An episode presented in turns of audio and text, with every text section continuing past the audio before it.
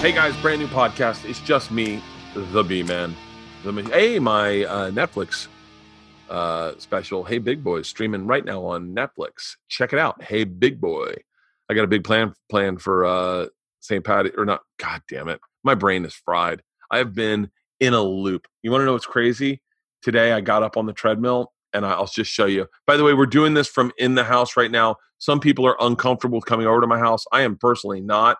Uh, we will be doing some podcasts um, via Zoom or via Skype, and we'll be doing some in the man cave. It depends on eh, whatever anyone's comfortable with. Um, we have, as you will hear on this podcast, Dr. Drew is comfortable with the setup we have. Halston six feet away from me. I'm six feet away from the guest. We're all taking care of each other. No one's touching each other. That is this podcast. You'll see it's with Dr. Drew today. But some people are uncomfortable with it, and I am more than comfortable to accept, make sure that everyone feels great. I was going to show you. It's kind of pointless, but today I got on the treadmill with my cup of coffee and I go, God, I feel like I'm doing the exact same thing. And I put my cup of coffee right next to the cup of coffee from yesterday. Fucking identical mugs. I mean, so anyway, this is me in the man cave, my beautiful picture behind me. Uh, and yeah, it's a great podcast. We try I try to talk less about coronavirus. I'm not looking to do a podcast or create content based around this uh this uh COVID 19 or whatever it's called. I just, I, I know that I don't want to talk about it. I'm living it and I have no interest in harping on it nonstop.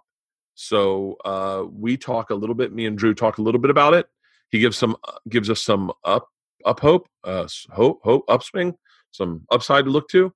And, uh, but mostly we talk about anxiety. I, I wanted to try to, I wanted to try to focus this on anxiety and, and OCD because I know that I deal with that, and this has kind of tweaked that a tad bit. So, um, so I wanted to put that out there uh, and talk about that a little bit. We talk a little bit about that. We talk about, um, we talk about a bunch of stuff. It's a podcast for fuck's sake. Anyway, uh, yeah. So, like I said, moving forward, uh, we will have some guests that uh, can't do in studio, and I, I understand that, and we will do a Zoom and keep bringing podcasts once a week. The audio is fine. The audio sounds great. So it's a podcast still for as far as video purposes. This is a double screen, so you'll just cut from screen to screen. It'll look great. Uh, they'll be up on YouTube. Um, we did one with Sam Morril today that was actually really great. It was like a two. How long was it, Halston? Like two and a half hours. Yeah, it's two hours. Two hours. So they're still fun podcasts. And by the way, I do therapy this way. I did one with Bill Burr because Bill's uh, Bill wanted to do one on Zoom to see if he liked it. We did a Bill Burr, and it was fucking awesome. Tom and I are still doing Two Bears One Cave live. We both have promised each other we're keeping minimal contact with anyone, and uh, that's our one little kind of tap out as we get to go do our podcast. It's just the three of us in there, me, him, and Nadav, maybe one other person, so it's still under ten people. Um, but yeah, stay safe, everybody. Stay safe. If you're in a city that has not been affected, just fucking minimize your contact, please, because the quicker we get through this, the quicker we start up on the road. The Berty Boy World Tour kicks off again and I get to do my new hour. That's all I'm. I miss comedy so fucking much. Trying to create some content. Today's podcast uh, is with Dr. Drew. If you don't know Dr. Drew, then I don't know what rock you're living under. Uh, Dr. Drew is originally from Loveline, which I tested for. I think we had, no, we didn't talk about that. I ended up testing for Loveline back in the day. I talked to Joel McHale about that. Testing for Loveline back in the day, I, I swear I would have almost got it if I had been more fucking famous and uh, who knows what would happen in my career then. Anyway, we talk. Uh, he's from Loveline. He had Celebrity Rehab. We talk about Celebrity Rehab a little bit. Leanne loved Celebrity Rehab. She said to me in bed the other day, "If you told me ten years ago that I would know Dr. Drew, I would have been like, shut the fuck up." I'm like, Dr. Drew, really? That was an interesting one. She was obsessed with Celebrity Rehab. Um, so yeah, and by the way, I'm just going to try to bang out as many of these podcasts as possible because I know I'm looking for content. And if you're looking for content, if I'm looking for content, it means you're looking for content too. So, without further ado, today's podcast, ladies and gentlemen, Dr. Drew Pinsky.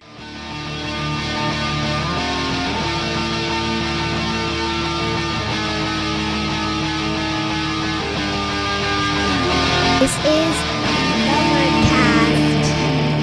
How's your day look? Is it busy? Not I, it's it has been, but not terrible. Everything's been. picture. You look like Oh, Tom like- Green, strangely, in that picture over there. you like that? you make everybody look at that now. you ready? Ugh. Um, Can I ask you the? Oh, this is the weirdest question. I don't. I honestly don't. I don't want to talk about the virus. It's fucking exhausting me. Exhausting, isn't it? It's just, it's gotten to a point where it's like that's all you hear in the media, yeah. and it's even like I'm doing a press run for the special, and pe- all people want to go is, so how's your family doing? And I'm like, fine, fucking fine. Well, I got to say, there's been one significant benefit of this uh, quarantine. I immediately put your special on. Hey. First thing, first evening of quarantine, I was like, yep, I got to catch up by my friends. So, and uh, congratulations. It was Thank awesome. you. Thank you very much. Thank you. And, and, and my wife, I, somehow this one brought her all the way into the Bert Kreischer. oh, camp. really? You know, it's Yeah. I I uh, I think all I'm- the talk about Leanne, I think, got her. yeah, yeah. I think it's been odd the amount of people who've watched it as before. It would be like they'd watch it maybe three months from now, Yeah. and or two months. You get like emails from your friends in radio. I did this radio press tour. Everyone talked about it. Everyone's like, "Oh, we watched it last night. We had nothing to do." We're at home. Yeah, it's great. Um, has Yeah. anything changed that you know of about what's going on? I'll tell you the only thing I've heard that has given me Virus. solace. We're talking about the virus. Yeah, yeah, yeah. I uh, I'm type O. I'm type O blood, and they're like, they don't get it. No, that's not true. okay. But uh, it's to tomorrow and next week are going to be where we find out where we are. Really, Yeah, and, and to me, it looks like we're pretty good. really. Yeah, That's like I ex-. I expected more. I expected. I said it early in the week. I said if we are at twenty thousand or even near twenty thousand by Friday, meaning this as we record this, that's tomorrow. Yeah, I was like, that's pretty good. We're in pretty good shape. yeah. That means the asymptomatic carrier rate is not that enormous. Then, but that's really good. Needs another week to completely play out, Yeah. and we'll see. Because think about it. I mean, this is where we're seeing mostly the pop, the increase of the added testing. I thought we'd see a doubling, and Really? we're not. And, and and what's and it's still like about fifteen hundred, a thousand a day. That that's not the sh- we're That's expecting. not the huge spike. Yeah, and so I'm like I'm I'm very cautiously optimistic. If it can be very cautiously optimistic, Yeah. cautiously very optimistic. Let's put it that way. Okay, here's and what I want. so, but and we have some treatments now coming online. Really For good real? treatments. Really good treatments. Uh, I got a treatment. This is going to sound crazy. This is one of the one things. Someone texted me, someone I really, really trust. I got a message from this woman, Andy Smith, who's a comic. She sent me the message in February. She was like, Bert, take this fucking virus serious.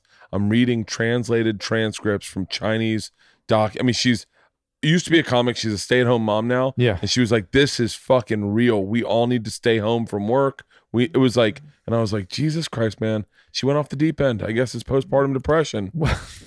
And now But- I'm like, "Wow, I should have listened." well but but but you, everything in its time, right? Yeah, You you apply the treatment when it's needed. And Yeah. that's what's needed now. We, we they've rolled it out as it's necessary, and now we're.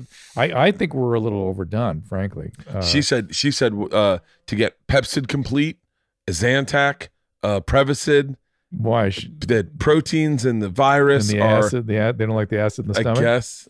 Could be. I, there's a lot of things. There's a, the blood pressure medicine that might help. The People Which one is it? Is it Losartan? y- yeah, that's the class. Yes, that it, at first you're happy now. This made me so happy. This is the best news I've ever gotten on this. At first, they thought that was a liability because the the oh, but listen, Jesus, but listen, but listen. didn't hear the this. the the uh, it gets in through the the lining the the lung cells right and the system that is interrupted by losartan the viral binding site is uh, a protein that is involved in that system or at least affected by that system yeah. and so in in the setting of losartan there's more of that on the surface of the lung it sort of overexpresses itself so they thought oh my god that means these people are going to get this but it looks like it overexpresses it on the surface but they can't bring it in so that's how the virus gets in. It binds and then it's brought in. And the bringing in part seems to be less active if you're on this medicine. Really?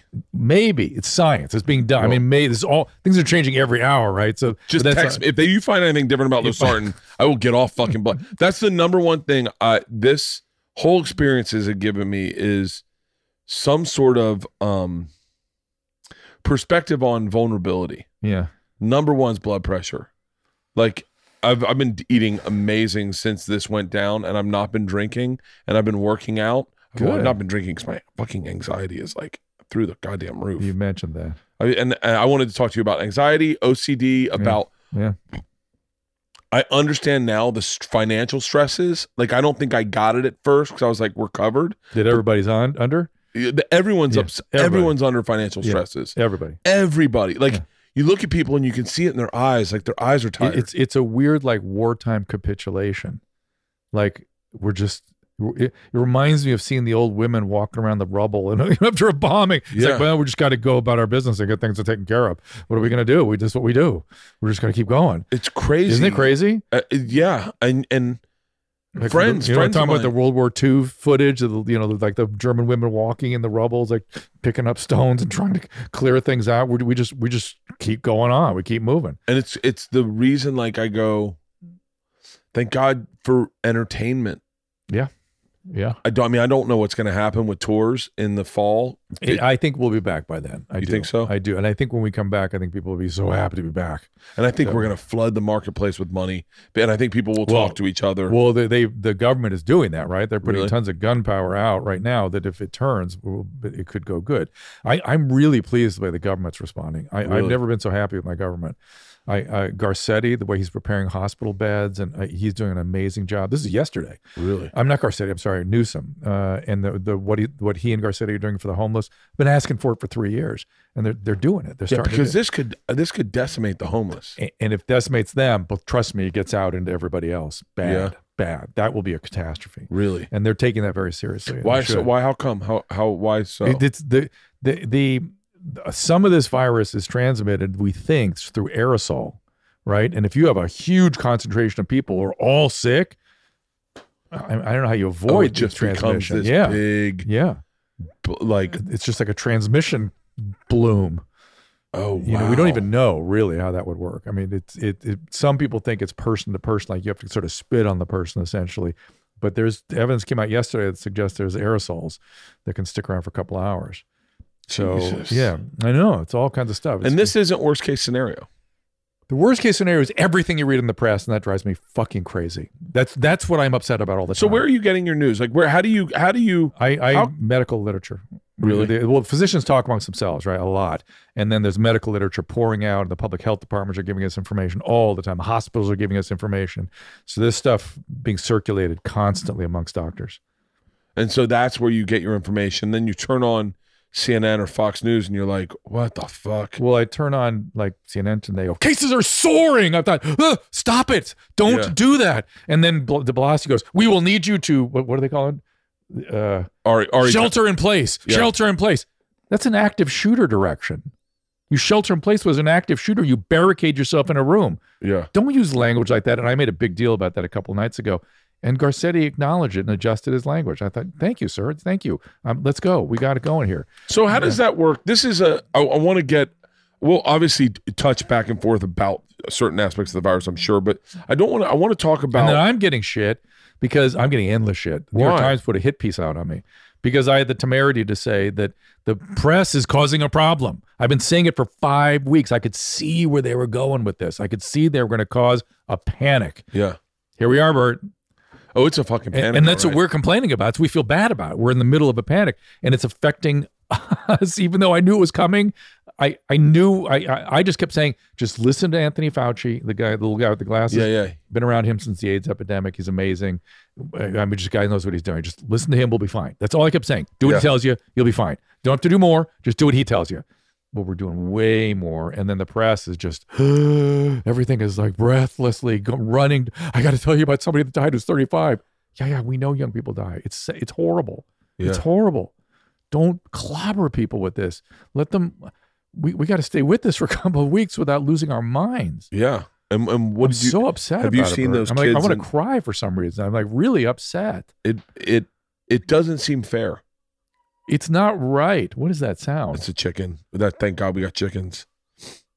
okay. Yeah. We got three chickens and now we got eggs this whole time. So Okay, everyone's been freaking out for. I wish they made toilet paper. the uh Do you see there's a taco place that's that's trying to unload all of its in its uh, sort of its uh, supplies, and they're giving all the taco fixing with five rolls of toilet paper. really Yeah, it's called We- Monster Taco or something. it's amazing where where uh things have shown up. We had a buddy who had a taco truck at his house for his daughter's birthday. No one showed up because you know obviously that you know social distancing, and then And by the way, the social distancing thing is different in this state in New York and Washington than the rest. I spoke to a woman in Florida today. She's like, "Yeah, restaurants, bars are open. Yeah, half capacity, but they're they're all right." I was like, "Whoa, Jesus!" oh, we don't have anything open. Nothing. It's complete. You got which I love on the roads. I mean, have you been out on the roads? Oh yeah, it's like Grand Theft Auto. It is. What is that? What is Fucking- that? I got up to I- 90 on the I interstate the other 75 night. in the slow lane, and and what's with the dudes with no mufflers everywhere? Oh, Did you that? everyone's opening up their cars? They're like, time to take this for a spin. Oh my Rogan god! and Segura losing their fucking minds. oh my god! It's disturbing. Oh yeah, and and it. I, I mean, traffic. We took Georgia out on the interstate the other night. I to do a podcast with Whitney. I was like, Georgia, you want to drive me there? And she was like, Yeah. She got on the interstate. She's like, This isn't as bad as everyone said. I was like, It's a little different, baby. Yeah, no, right now it's crazy. That's it's, uh, that's the side benefit, but the rest is everything is closed, and we are just we are just uh, down for business. And I'm I'm hearing doomsday scenarios about the businesses, and I'm worrying about people's livelihood. And I'm I- worried. My I- my sweat cycle, the place I go to work out, obviously has to close its doors. You've got everyone right on top of each other on bikes. It's a hot area. If you're gonna get a virus, that's where you're gonna get it. yeah, yeah. And I texted the owner yesterday and said, "Hey, how are you doing?" And she's like, "Not good, like not good." I and I, I don't know how you run a business without two months income. We have to. The landlords have to step up here. Yeah, Landlords have to be human beings and amortize the two months over ten years or something. You know what I mean? yeah. get it back some long term way. Get- Come on, everybody. We all got it. That I, you know, the interesting thing, but is sometimes I'm, I'm really emotionally upset. I don't know why you're bringing this out of me right now because you're upset too. I'm very, I'm very upset. Okay, so now you're you're like making me like we're gonna be crying by the end of this fucking God. thing. So, so, so, um, but but there's you know whenever there's crises, there's evolution. Like we're evolving fast.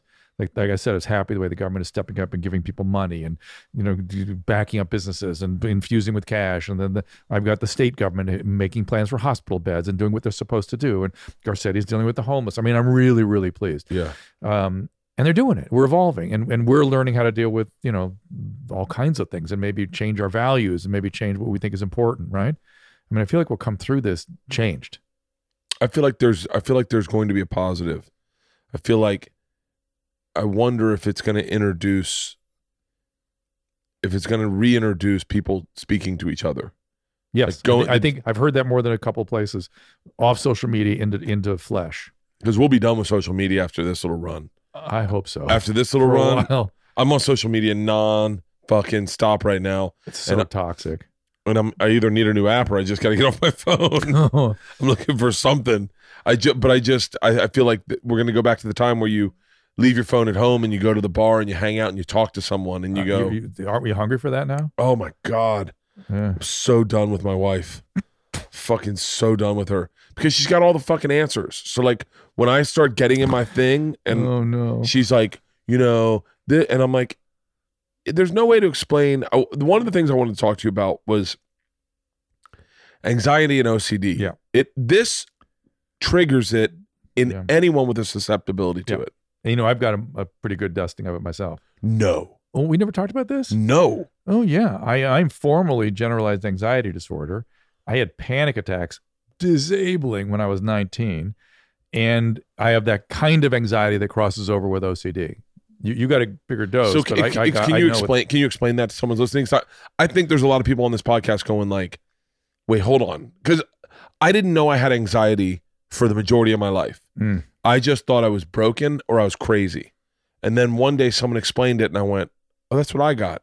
And then I took a Xanax and I went, oh, that went away totally. Like, hold on. I remember my dad, the first time my dad took a Xanax, he goes, is this how normal people feel? Right. That's I had the experience once when I was getting prepped for a surgery. and I was given Versed. I went, oh, that's what it's like to be awake and not anxious. Yeah. It's like whoa, that's a that's an interesting experience. So what do you mean when you say your anxiety crosses into OCD? Because I know that, that mine does. So so OCD anxiety have common um, biologies and common genetics, and some people that have uh, a lot of anxiety will also have OCD as part of that.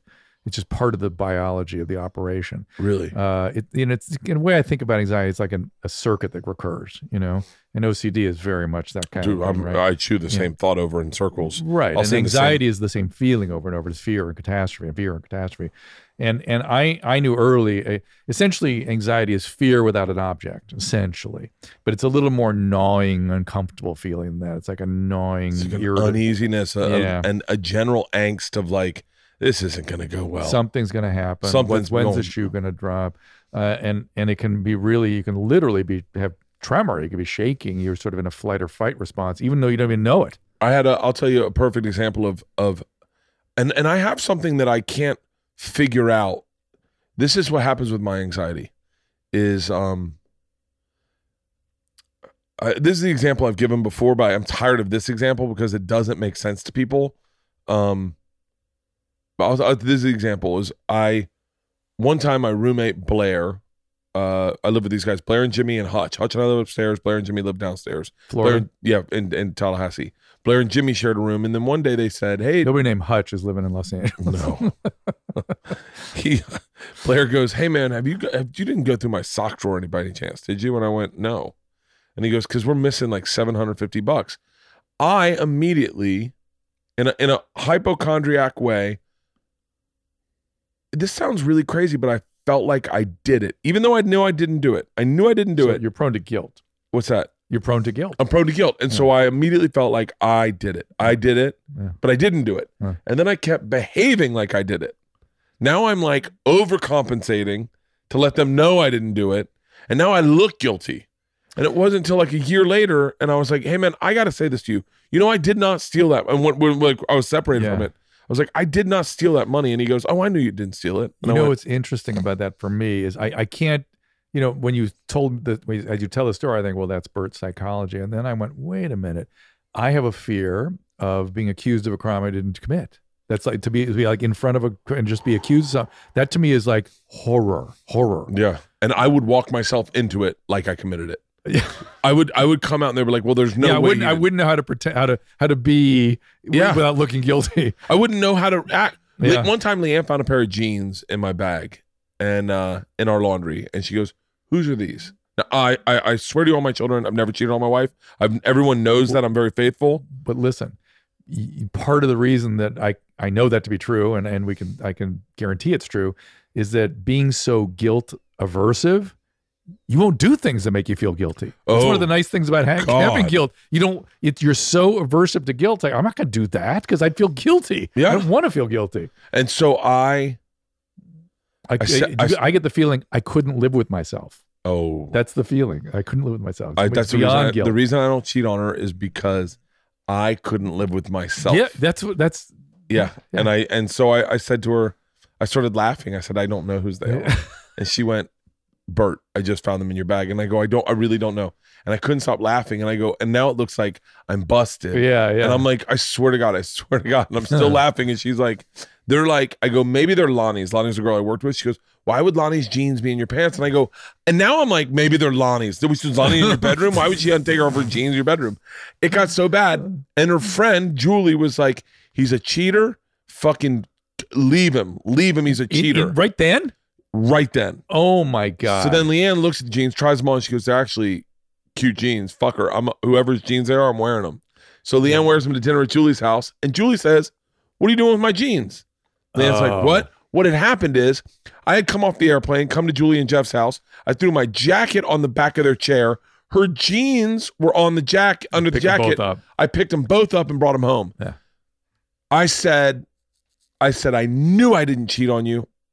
But Leanne's badass. Yeah. Oh, yeah. if you had cheated, she's wearing the pants. She's wearing the fucking pants. Joe Rogan, uh, there was an article written in Rolling Stone about Joe Rogan, right? Yeah, yeah. Guy wrote that article. His name's Erik Hedegaard. Erik Hedegaard wrote my article about me when I was in Rolling Stone. I know both those facts, right? Yeah. I know both those facts. Those are provable online. The second I found out Erik Hedegaard wrote Joe's article, I panicked that Joe was going to say, I know Bert Kreischer. And Erik was going to go, I've never heard of him. I, I, I- by the way, this is a conversation that never would have happened. I can't imagine Erik This, is, would ever. this is now your OCD. this, yeah, this and is the OCD stuff. I've never heard of him. And then Yeah, I yeah. start going yeah. into a spiral Yeah. where I um I mean it, it is almost behooves me not to say anything when these happen, to shut the walls and just d- and deal with it and wait till it goes away because I almost got to a place where I was like calling Joe like, "Hey man, you know I know that." Like almost like fighting with an argument in my head that uh-huh. Yeah. not real. Yeah. You my it was like I was That's like crazy. OCD, man. I started the going like, how do I get But in a weird way, anxiety is very similar, right? You're Yeah. afraid of something that isn't real. dude, anxiety just sucks. It just shows up, Yeah. and then all of a sudden, for me, sometimes it manifests itself in like a frustration or an anger. Oh, irritability and stuff. Yeah. Oh, yeah. And that's the way it's been lately for me. Really. And and almost a, ugh, just a dread. so how Yeah. do you how do you how do you how do you get through it and then get on TV and talk logically and Well, I get on I- a plane and go to New York and do press and and and how do you how are you so put together? I had ten years, of th- eleven years of therapy. But th- there does therapy work for this? Did oh, it did for me. I don't have 11 years of this I, shit. I know. Well, you can do a cognitive behavioral therapy that works. We've we've talked about this before. What's cognitive behavioral? It, it's sort of learning to talk to yourself about this and, and change your thinking on it and stuff. And I, I definitely I, it starts uh the other night on the bus uh we cancel shows we start driving and i convince myself i've got coronavirus had zero exposure to anyone that could possibly have it but i'm like i've got it okay i've got it and i go and i Now, some of that isn't that. Now, let's examine that moment. So that's catastrophizing, right? Catastrophe Uh-huh. is about to hit, but some of it is fuck it, bring it, get it over with. get it over with Isn't that while we saw ventilators But but generally in anxiety, sometimes you get that way. It's like fuck it, just bring. Uh, I'm going to throw myself into this. Yeah. Yeah.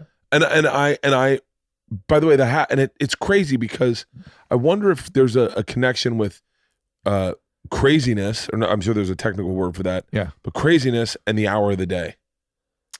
For given individuals, I'm sure there are. Because Yeah, first thing in the morning I'm good right now. Yeah. And then mid afternoon I'm okay. Uh, Towards three it starts getting a little touch and go. Hmm. Like, ooh, I'm feeling like maybe I I probably got corona today. And then come nighttime, I'm like, man, I got to fix this. Like, and that's why I, I would normally drink, but right now I'm just white knuckling it, going, I don't, I just don't want to sit here and lean into that crazy talk in my head, yeah. and then just be blowing through bottles of wine at night watching Pirates of the Caribbean with the girls. Does that make sense? Yes, but a couple things. Um, one, you could always go to a meeting as opposed to white knuckling. I'm just Fuck saying. that. Just saying. I'm Just saying. It's- Although you it- can't now. Yeah, no, I was about to say, I was about to say, so- not in this state. how am I going to get find a new meeting? Excuse me, man, we already got ten. Uh, and How many alcoholics are going to fall off the wagon? Doing oh, it's this? I, I, I'm going crazy with this because they're trying to have small meetings, and and then the really self righteous one are virtue signaling, which you're going to you're, you're trying to kill people, right? That's what you want to do, kill people. Like, yeah, that's what I want to do. That's why we're having meetings to kill people. for some of those guys, it might be better. Just to Well, the ones I worry about are the early, the early in sobriety, the brittle, because that's when you're really kind of brittle and Really? you know, that's when you feel a lot of things. And when you're feeling in this environment, Jesus, I, I feel like I feel like I'm on electricity all the time. Like there's right. something in the air. Yeah, I wonder if that's even. I bet that's. I bet there is a. a phenomenon. I bet there has to be in wartime. There has to be an energy that we emit. It would make sense, right? Animals do weird stuff, scents and sounds and Yeah. things. Why, why wouldn't we be collectively putting stuff out? So how our they? brain only handles so much, and it's it's involved for has evolved for very specific purposes, and it doesn't do anything beyond that. It can't pick up a lot of things. Where's what? so what, what are they going to do about AA and and NA? And, So they're just having trying to have small meetings and things where they can, but it's it's hard. It's hard. So the early comers, the guys who are three, four months sober, it's, they're very fragile. That's tough for them, man. In the setting of all this, but addicts sometimes get their act together during extreme circumstances. really, Yeah, that's part of the biology of this thing. That's why it exists. In for war and the addicts are their anxiety diminishes and they get kind of high off the extreme situations. wow. Yeah, especially but you have you have the anxiety disorder, so you don't get to have that. I don't fun. get to have that fucking heightened sense of superhero power. Yeah, I just mean, fucking- think about alcoholic addicts make great shortstops, race car drivers, fighter jet pilots. That, that's really why the gene pers- persists. Really? Yeah, yeah, So wait, wait. Explain more about that because I'm that I have never heard that. yeah. That that, if you that this is a gene that's been around forever in the human population. It's caused horrible disease in peacetime, uh, and yet it still persists. And I started thinking about that. Oh my God! All the all the alcoholic addicts, they're all extreme sports performers, extreme circumstance. And I used to go to groups uh, of addicts and I go, hey, if a bunch of Huns came over the hill here, what do you guys want to do? And they'd all go, I'm, I'm grabbing a grabbing a chair and I'm running at those guys. I'm like, "W- that is so contrary to my instinct. Oh, I can't even believe you said that. And they always say it, like 90% say it. Really? And uh, and I, and I'll like, what if a bomb went off over in the parking lot? Go check it out. A bomb just exploded. Your your thing is you're going into the like, yeah, to go check it out. That's why I walk away because I go, that bomb's only to lure us in to blow up another or whatever. bomb. I don't know how- how many bombs are over there. Get me the hell out of here. So, uh, so is is is an alcoholic the same as a coke addict Generally, similar genetics. and a, and a heroin addict versus a pill addict versus similar, similar, similar. I mean, why people end up with their drug of choice is sort of a complicated thing. Really? Yeah. So like there, like you see guys who who are like, no, coke is my thing. I can have a beer. It's gen. That's wrong. Generally, what you'll see is alcoholism in their family. That's Really? generally what you see. Yeah. No matter what the drug of choice was. And is eating do- disorder close to alcoholism? it's trauma. Eating disorder is associated with trauma, and trauma really blossoms addiction. Because Really? the genetics doesn't necessarily guarantee the disease, but if you have trauma, then it's on pretty much. And what and define define the smallest bit of trauma versus the biggest Smallest bit bit of trauma. Uh, my dad wasn't around very much. Uh, my- Okay, my that was parents- me. My parents used to fight. Okay, no. the real trauma is I was, I, you know, grandpa yeah. sexually abused me, and then dad beat me with a axe, and uh, and then my parents abandoned me during the day. Oh Jesus! Well, my, my my wife's here a lot. I just travel a lot for fucking stand up. For Christ's sake. You worrying about your kids? Yeah, well, it's like you're reenacting the past. yeah. My dad wasn't around ever. That's what I'm saying. he was always working. Look, look at you. Yeah, yeah. But I'm but Yeah, but yeah, but but there are guys that go yeah, to. yeah, but there are guys that are worse. How much were you around your kids when you were when they were They're they're letting me have it now, bru- brutally, really? brutally. They're 27, and it's a constant. Well, you weren't around. I was like, oh, oh, okay. Yeah, I was fucking paying bills. I was taking care of sick people, man. I was. Oh, listen to off. you. You get to take. Well, they, by the way, you know, I they, my kids have started giving me notes. You know, here you got some ideas for you here, pops. yeah, And a lot of it has been like, hey, our generation, we are socially conscious. We are into society. That's all we worry about. Stuff. I go, uh, and I, I sort of was back on my heels, like, okay, good, like great. And then, and then I thought, wait a fucking minute. And when I was your age, I was up to my eyeballs in AIDS patients. I was working for eighteen thousand dollars a year, seventeen hours a day, with deeply involved in this infectious disease outbreak for Yeah. years. And then I took care of drug addicts after that. What exactly are you doing? yeah. and and I had this conversation today. I went, hey, I put my name at the hospital because they were complaining. I thought we'd have more family time because during this outbreak you're so busy. And I went, guess what? I put my name in at the hospital. If they need me, I'm going in. I'm going in. I'm take care of these people. It's time to step up. That's social consciousness. That's responsibility. And guess what? You won't see me because I'm going to quarantine myself at the other side of the house for three weeks because I may be infectious. yeah, It's time. This is where social consciousness really comes in. yeah. You step up, you do what you have to do, you take the risks necessary to help. That's it. Don't don't t- tell me about uh, global warming right now. Go do what you got to do to be a, a, a contributor. So that's my new thing. God, I wish I had that. I bet you would. If you had, if you had a skill set where that's just what you did, Yeah, you go do it. really. Yeah. If you got to use your guns, for instance. Oh yeah. Yeah. See, and they go, Bert, we're gonna need you to stand guard out front of outside of the hospital. done right. I got a civic duty to do. You'd be. hey, Bert, we need someone who can tell a dick joke and hold a gun. Hey guys, you just you just tapped into everything I got. but something right, something you're good at, something you feel value in, and Yeah. it's time to contribute. You you take risk. You go do it. Now, what's what like? So when you go in there, what what are you treating symptoms of? Like if you if someone goes I, goes will be in, managing ventilator. And uh, what is a ventilator? I don't know what that is. You know, in- back in the, it, it, they're very different now. That, but what you saw back in the in the old movies was a yeah, that bellows.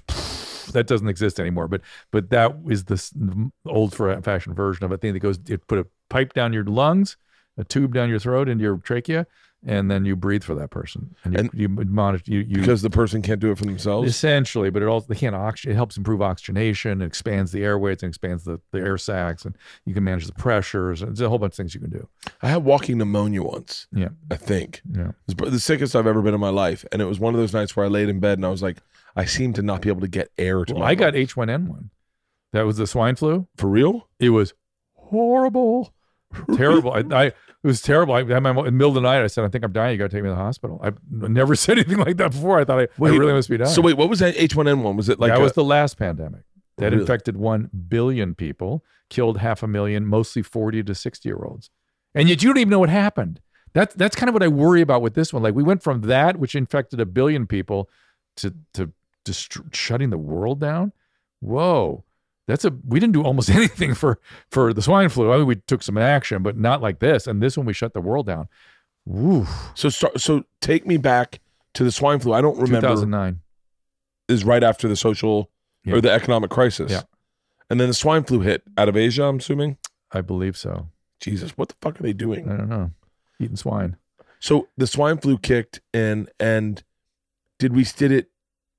We got a vaccine. Oh, we did. Yeah. How long did it take to get the vaccine? About a year and a half. About a year and a half. And Yeah. did I get vaccinated for it? You if you take flu shots.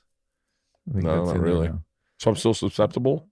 Uh, if you want to take flu shots, I don't get flu shots ever. you did get your damn flu shot. I should have brought it with me. I can get a flu shot that should be that should be the at the at, at the end of see this is what i kept saying at at the beginning was just then this is where people are crushing me for being wanting people to die yeah i want people Yeah. to die is i kept saying look just realize we've had 24 million influenza cases 18,000 have died 18,000 get your flu shot by the way h1n1 a billion half a million died we're going to be okay i was trying to manage people's anxiety with that Yeah.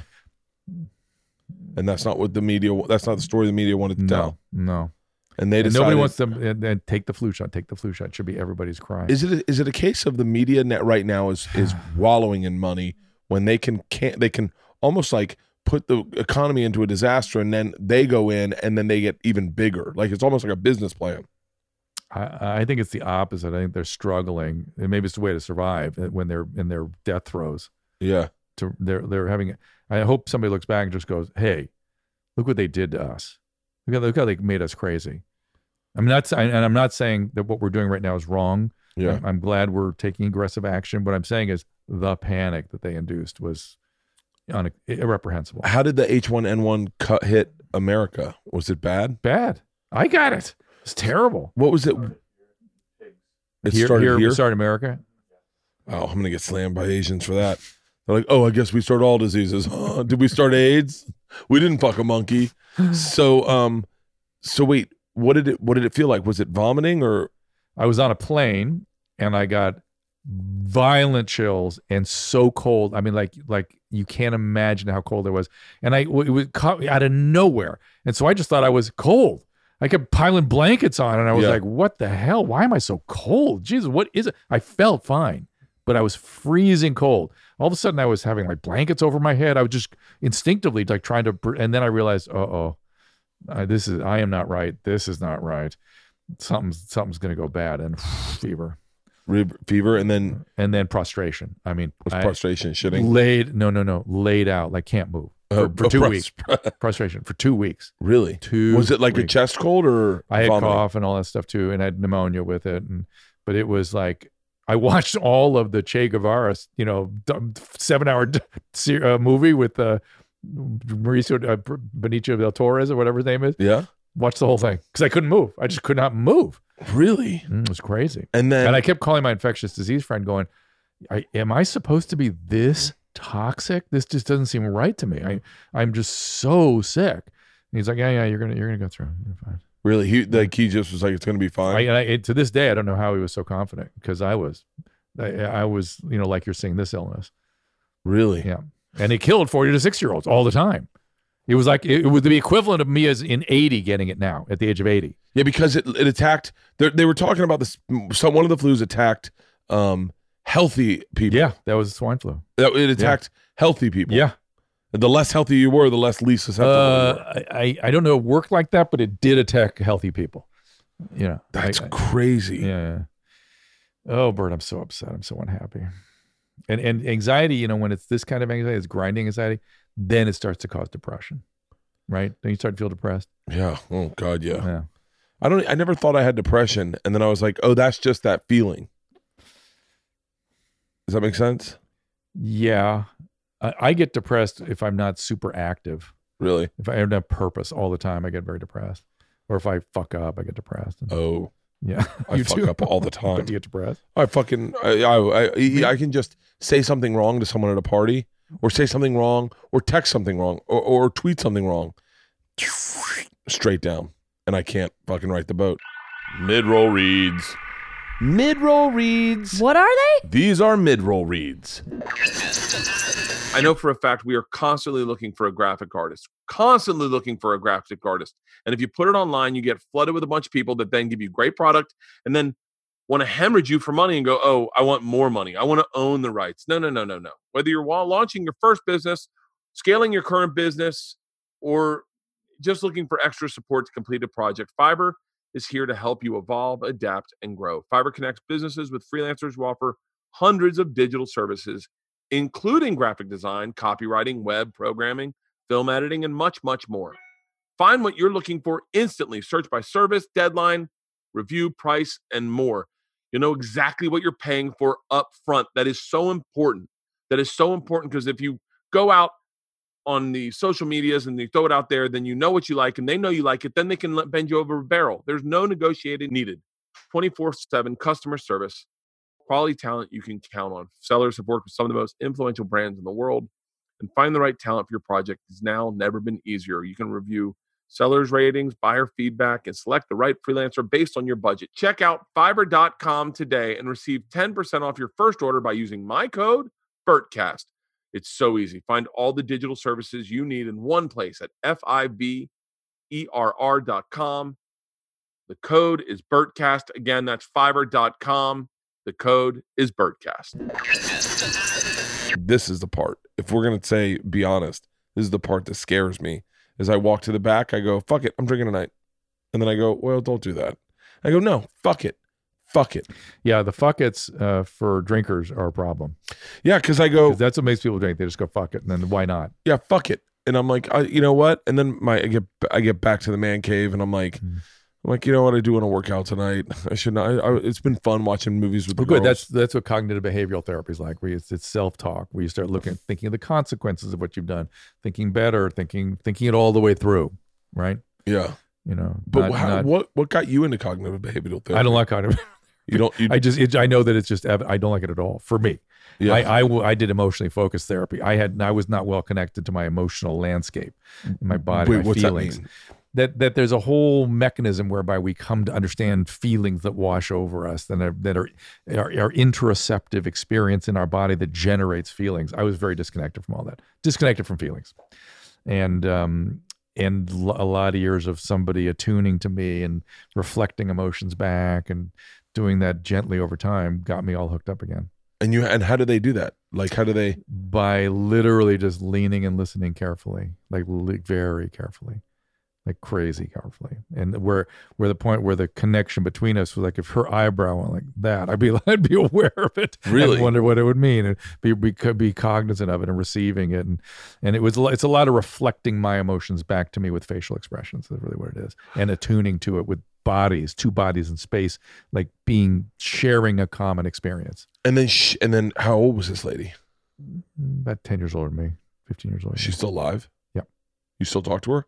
I drive fantasize about. She became a psychoanalyst. My my fantasy is that I drove her into that because I kept saying deeper, deeper, more. I want more, Yeah. and uh, and then I don't go back and do psychoanalysis, which I should. Was she hot? Mm, To, to me, I mean, she's What do you old, mean? Not should. I mean, older. Yeah, she's attractive. Yeah. Yes. See, I would have to have a attractive therapist.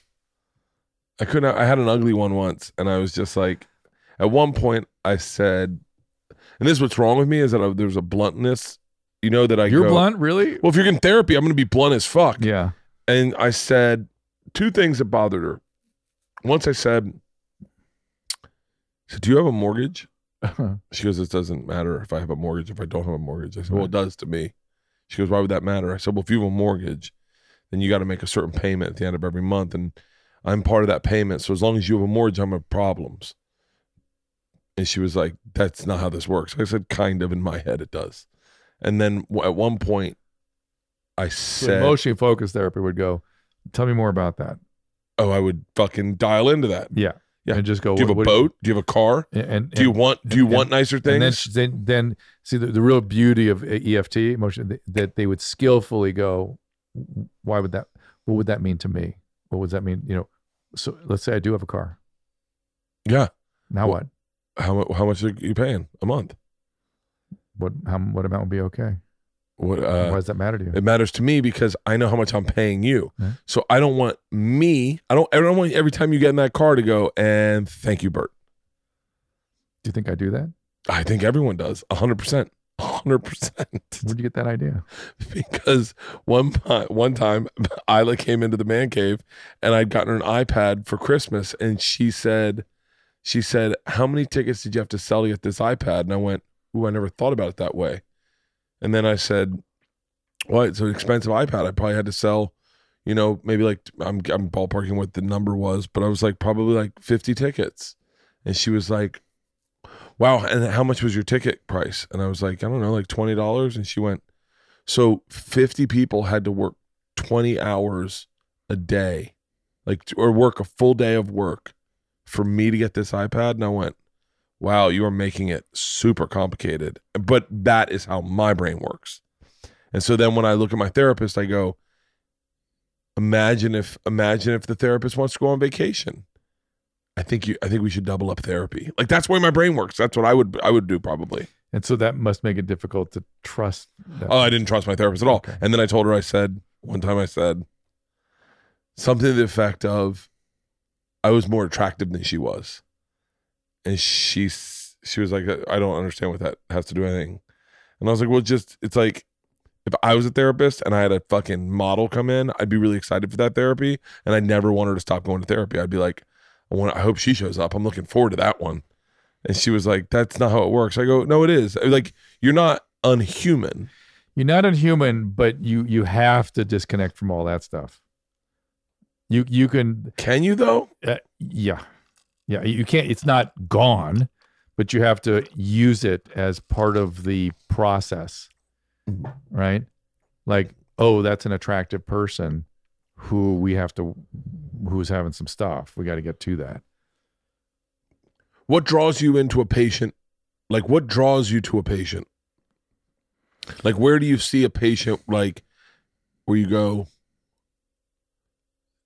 almost in like cuz I'm I'm thinking very uh very shallowly, Yeah. but like well it, it- you know one of the i know what you're asking but but one of the interesting things that used to happen in the unit is each of us had personality types and disorders that we liked liked us or and or we related to best like all the borderlines the people with the borderline personality disorder i worked very well with them and they were, had it like they were constantly what's borderline personality it's a, disorder? it's a it's a disorder of incomplete identity and a lot of mood lability and Is there anyone that I saw on Celebrity Rehab that you could go, "Oh, that's a typical." uh, there was a lot of borderline stuff going on. Oh, you can't just say their names. No, but Yeah. there was a lot of borderline stuff going Okay. on. Uh, emotional chaos and volatility and uh, abandonment fears all the time and stuff. And um, and I'd work very well with them. I I, I, I kind of I'm, I feel bad for them. I, I can I have a lot of empathy for them. It's very hard for people to empathize with them because they can be so miserable, so difficult to be around Yeah. the, the people that make you feel terrible to be around. I just see it as they're them struggling, and I can kind of. I, I had a nurse, Sasha, you know, the nurse we had in celebrity rehab. Yeah, yeah, yeah. The accent. She loved sociopaths. She'd always go. She'd always go. Oh my god, I love him. He's so entertaining. We'd all go. Oh Christ, sociopath. Really? and it was never wrong. Never Yeah. wrong. And uh, the doctor I worked with liked bipolar patients, and they liked him. It's weird how we just sort of fit with different kinds of pathologies, and and eh, you know, th- but you won't exclude people with other pathologies. You just fit better, com- more easily with stuff that for some people it might be difficult. Like was- a lot of people, like a lot of people won't treat borderlines, can't stand it, Really? drives them crazy. But you just clicked with them. I, I'm fine with it. I have to have help because they they're difficult. but I have to have a unified front of people to help me. How do you identify someone with a borderline personality disorder? Uh, well, a Like lot give me of give me some like some like things where you go, you know the kind of person that goes, you know, the like give me an example, like a working example where I can go, Oh, I know that guy. uh, it's usually women though. There is there are male borderlines. Really? Yeah, and you know, like people that have trauma, women that have trauma, they tend to use sexuality uh, as a way of manipulating people. The borderlines often, and so strippers and porn stars and those things are often like, and think, think those with a lot of emotional volatility. That's probably that category. Really? Yeah. Yeah. Oh, don't don't say that out loud. We, yeah. LeeAnn? no, no, no, not LeeAnn. I would LeeAnn, say no, for sure yeah. LeeAnn is not. I guarantee you. But LeeAnn, I think LeeAnn has always claimed allegedly that her mom may allegedly. Oh, we talked about that. Yeah, Yeah, yeah, yeah, yeah. yeah. That that sounded right. It's based on what we talked about. yeah, and I- and I think and I think it fits. It checks all those boxes. Yeah, yeah. Now, what's the difference between a personality disorder and a narcissist? Well, there's narcissistic traits, right? Which lot these days everybody has, which is essentially though. A, people- what do we call me? A soft narcissist? I haven't done that. Did oh I? no, I, I I maybe I called myself. LeeAnn called me a soft narcissist, where it's like I'm very compassionate towards other people, but I think about myself all the Yeah. time. Yeah, well, self preoccupation is not narcissism. I'm self preoccupied. Yeah, you are self preoccupied, but part of the reason you're self preoccupied is you're uncomfortable. If you're in pain or uncomfortable, it's hard not to be self preoccupied, yeah. right? And so, but but if I'm self preoccupied because hey, it's me and I'm so great, well, now we got a different problem. And most narcissists, underneath this this facade of bigness that they use the world to create, is usually a deep sense of emptiness and smallness. And the emptiness is sort of one of the problematic feelings that narcissists have all the time. They always feel empty. And can you ever And- fill that emptiness? No, no. And uh and and it remember I talked about disconnected from feelings. Narcissists are definitely disconnected from feelings, and so feelings don't matter. And because their feelings don't matter, your feelings don't matter. Yeah. So How the fuck? Then Like- how do you fix a narcissist? uh some people say you can't. Uh to the extent that I I had some of those features, those qualities, like the emotional disconnect and stuff. Although I was very codependent, so I was overly preoccupied with other people's feelings uh, and attuned to them and everything. So I had both personal disconnect and excessive preoccupation, which is kind of a reverse narcissism, right? I had uh, I for me my well-being, I had to worry about your feelings, but it's really about me. That makes sense. Right? That makes And sense. But but I'm you wouldn't know it because I'm just preoccupied with your feelings. But Yeah. it's really my stuff I'm protecting, and so I had to get all that worked through. You know that was for me was connecting back up to those primary emotions. But it says more about you when you go, oh, I was 19, but I had to figure this out because I wanted to have a regular life, as opposed to the average person who just goes, ah, fuck it. Well, I had a lot of longing and emptiness and those kinds of feelings. Uh, and uh, my wife sent me to therapy, really, because I sorry, I had horrible anxiety. My son needed brain surgery when he was one. We had triplets. We were already anxious and out of control. And all of a sudden, one of them needs brain surgery. Oh my God. Fuck. Spinning like a maniac. Don't get me started. Yeah. And she, I can't, the kids stuff drives me crazy. I, I'm looking forward to grandkids, but I'm, I get so anxious about kids. It's crazy. And she goes, uh, you, she called me one day at work. I was at the hospital, I was running around, blah, blah, blah. She goes, you need to see a therapist. And I go, I go, yeah, yeah, I really want to because I knew it would help my work with the drug addicts. 'cause I was Yeah. just starting to do that work. And I was like, I got to clean some stuff up because they were able to manipulate me so much. Oh, Thinking, really? oh my God, they could manipulate the hell out of me. I couldn't, I didn't understand where it was coming from and why it was happening. I was just trying to help you, you know, and then they'd Yeah. be angry with me and oh God. Um, and she goes, no, no, you need to go. I was like, I literally got a chill up my spine. And she was like, you go. It was like, go or, mm-mm. you know, and I was like, okay. yeah. I called a friend to go, I need a referral. Please, I want to go. I went right away. And then went for 11 years. The greatest thing I ever did. Yeah. That kid stuff, that fucks me up. Uh, I have a, I have a problem with perfectionism. All this stuff goes together that you're, yeah, that I have too. I have not, Yeah. you got a big dose of all this, but uh, Yeah. I have a problem with perfectionism. Yeah, that was like- something I had to work on early in therapy because I was always perfectionistic, always, and I couldn't because I was perfectionistic. I couldn't delegate because I- I, had to do it. I had to do it, I had a hard time and with I had this. to do it perfectly. I had a hard time with this special because um and, and I I was tearing it apart in my head. I was laying in bed The St. writing or the Day. editing or The- no, no, no, no. I, I, it's so bizarre. I sat through all tapings and I loved all tapings. Uh, I loved one more than the other. We used that one. We used clips from the other ones. I was very happy with the like everything, like certain things that normally would pull me apart in a special. Like this sounds really crazy, but like my breasts, like it, I, like sometimes they don't look right if I in a picture. But in this special, I didn't notice at all, not once. Mm. So I didn't. Wasn't it. I watched the special from beginning to end, and was it, I can tell if a special's if, my special's good because I'll get a cringe if it's not. It'll it'll cringe. But if it's good, I'll I'll um, sing along with it. Like I'll be it. like I'll be like. Then I walked in and I was like, and he was like, "Hey, oh shit," and I was like, and I'll do the voices throughout it. Be relaxed, and then all of a sudden, some little hint of doubt will go in, and I won't think of all the things that made me laugh.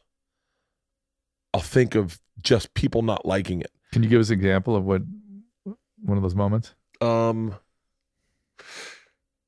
so I'll, I'll give you a perfect example. No one knows this because I edited it out, but I had a really difficult time getting the audience to calm down At the beginning. at the beginning of every show. Uh, it was really difficult. Um, and so what happened on the very first show we did, I got out there and they were yelling so much, and I was like waiting for them to kind of like punch themselves out. That I go to deliver my very first joke, and someone yelled in the middle of it and stepped on the punchline. Now that joke, that is not in the special, but that memory is in my head. Uh, And so I and then what I had to do is I had to like tell a couple jokes to get them in the in the minute for listening. And then what I did is I edited those jokes out cuz I was like they're not part of my act. They were just jokes to get everyone to shut the fuck up right, right. and understand, "Hey, I'll be talking now." yeah. And that memory of that is still in my in the edit in my head. Yeah. It's I don't I didn't I haven't edited that out of my memory. So I'll lay in bed and go like I'll just have the memory of that and I'll just sit there and be like god damn it man why the fuck did I like oh god and then I'll just sit up and go like none of it's fun like uh perfect example is another perfect example of this fucking whatever the fuck's wrong with my brain is uh, I had a joke in the special uh, my wife does uh, won't have sex with me when I'm, when she's sick. I was like don't worry we'll practice safe sex. She's like you're gonna wear a condom? I was like no doggy style so you cough into the wall. Wrote that joke 18 months ago. 18 months ago i wrote it. Uh, i recorded it in november. Uh, I've, i edited it in january in, in december. It's been in the thing. We posted it on instagram uh, two weeks ago and then three days after we posted it uh, 50 cent came out with a meme that is that joke like he With him using it? with with with it's a it's a meme of like uh stick figures safe Oh, okay. sex Okay, yeah. yeah. uh, doggy style Okay. during coro- safe sex d- Yeah. uh, during coronavirus. Yeah. Uh, unsafe sex is missionary. Safe sex is doggy style. okay. And I thought I must have stole that. I know I didn't. I know I didn't. He stole it from you. yeah, he stole from me. I become guilty in my head, but right away I go, God damn it, man! Why? And then I'm like, hold on, Bert. You like I have to con- I have to reconvince myself about the truth, and I I fucking hate it, man. It makes me like it makes me crazy that I just can't be one of these. I look at some comics that are like so mediocre, but they believe in themselves. I'm like, I wish I had half your confidence. Would, was there ever a was there a first moment where you experienced something like that? Like where the the guilt became so crazy, like when you were a kid, somebody accused you of something, or some association with you This know some super great question. intense experience. Yeah. I have one moment of trauma that I definitely remember. This is like, you ever have one of those moments where you're like, I know this isn't good. Like, Yeah. uh, we, this is a moment of trauma. I'm trying to think exactly of something to that extent. I can't totally. But what I remember- I remember- we were we were um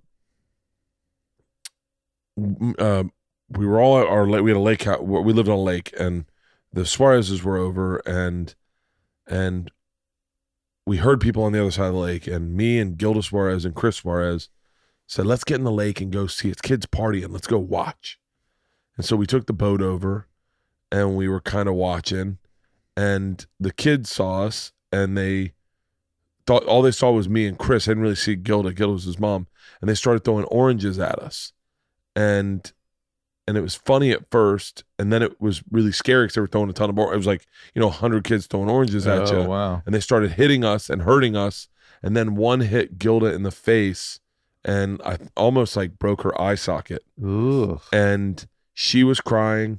We Chris was crying. I was crying, and we had to paddle the boat across the lake. I get home. It was almost like no one really acknowledged how bad it was. Like no one really talked about it. And then I went upstairs to bed. this is like so, so crystal clear how unhealthy this is. I went upstairs to bed. And then I got on the side of the bed that hid me from the door, and I just started shaking and crying by myself for like a fucking hour. I couldn't stop. And I was, I remember in that moment going, something is broken in me. Something's broken in me. It just broke and I can't fix this. And I'm freaking the fuck out. It was like sheer panic. And, uh, Hell were you? uh, must have been probably 11 or 10. And did you feel guilty like you caused the whole thing? I'm, I'm sure I did. I'm Yeah. sure I felt, I'm sure I was like, let's go over and look, Yeah. you know? And so I remember that so vividly. And did you was part of the quiet in the house that night? Everyone like oh, there was Bert- never, Bert let me, was uh, there was- Bert caused this. Oh, I know. I don't know about that, but that, but I'll say that there's never been quiet. I've never been able to hear quiet. Quiet for me becomes very loud. Mm.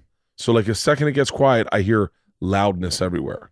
So um, like as a kid, I would I would try to lay in bed and I could hear the loudness, and so I I just would But but what I'm questioning is whether or not some of the lack of conversation was Oh, it. shunning behaviors because they were pissed at you. I doubt it. I'm sure there's shunning behaviors happened my whole life, but uh, but that not in that moment. I think I think Gilda was to blame. I remember Gilda being like, she. I don't know. I don't even remember how. I don't even remember. By the way, if you if we called my dad, my dad would be like, "Oh, uh, yeah, that was nothing." Yeah, yeah. Like he just was like, well, "Come on, buddy, you were fine. It wasn't a big deal." But yeah, that that, that that's just being a parent. I got news for you. yeah, It's just it's like these little things that are happening in their lives where I'm like, I was there. It wasn't that big of a deal. right. And then they're like, this changed my life forever. and you're like, oh, fucking for real? Last going- night, last, there. last night I'm on the treadmill and it's a fucking meltdown. Ila comes out. She's trying to open the door with her elbow. She's got rubber gloves on. And I go, because of the coronavirus. no, these are my two fucking idiot kids. And so she's like waving. So I get off the treadmill. I'm, I'm in the middle of like a legit workout. I do this this workout on headsets. I open the door. She goes, "We need to go to Rite Aid." I said, "What's going on?" She goes, "Georgia ran out of hair dye." And I'm like, oh like, my god. I go, "We're not going to Rite Aid for hair dye." She goes, "Dad, it's a it's a big deal." I go in. George is a fucking mess. Ila's a fucking mess. And LeeAnn seems to not really give a fuck. She's like, "Are you going or am I going?" I go, "No one's going. It's the coronavirus. That's like the most infected place in the world." And George is like, Dad, please. And then I, I said, This is one of those times it's gonna fucking break her. So I go, Fine. We get in the fucking car. I run over, I run down to fucking Rite Aid. I buy all the blue hair dye I can find. I run back, and they had blue hair dye already. Oh, we found some in Ila's room. And I'm like, oh, those little those moments where I try to protect the this changed me forever. And it's I mean, would your kids say that they have them? That they have. that they have those moments where they're like, oh, all now it's it's like it's time now. It's, it's Really? time to come to come pay up. You know, here- all of your shortfalls, we're gonna let you know about it now. really? Yeah. And it just goes straight to you. Does your your wife get? Oh yeah, brutal. Oh really? Oh yeah, of course. Just lately, it's been I'm getting been getting mine. Really? Mm. Like like what? Uh, You weren't around. You don't listen to my feelings. You aren't considerate. You're too busy. You're too distracted.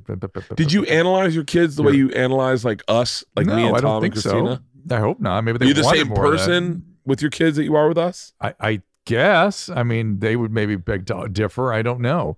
And yeah, it's it, they have notes now how we manage our dogs, how we manage our household. Really? Yeah, yeah. Now where where are, your, Finances. where are your kids living? One is at home. He's gonna get out soon, but they're like one's in law school and one's getting a psychology degree. My daughter's in New York, but they all have notes for us. They all have notes about, about how we should live our life. Did you have notes for your dad? Oh my God. Are you kidding me? Jesus Christ, you would have punched me in the face. I mean, or died. He would have just dropped dead. Like, what? I remember one time uh, my, my parents started to split up and they they were like uh they were like, "Hey, do you uh do you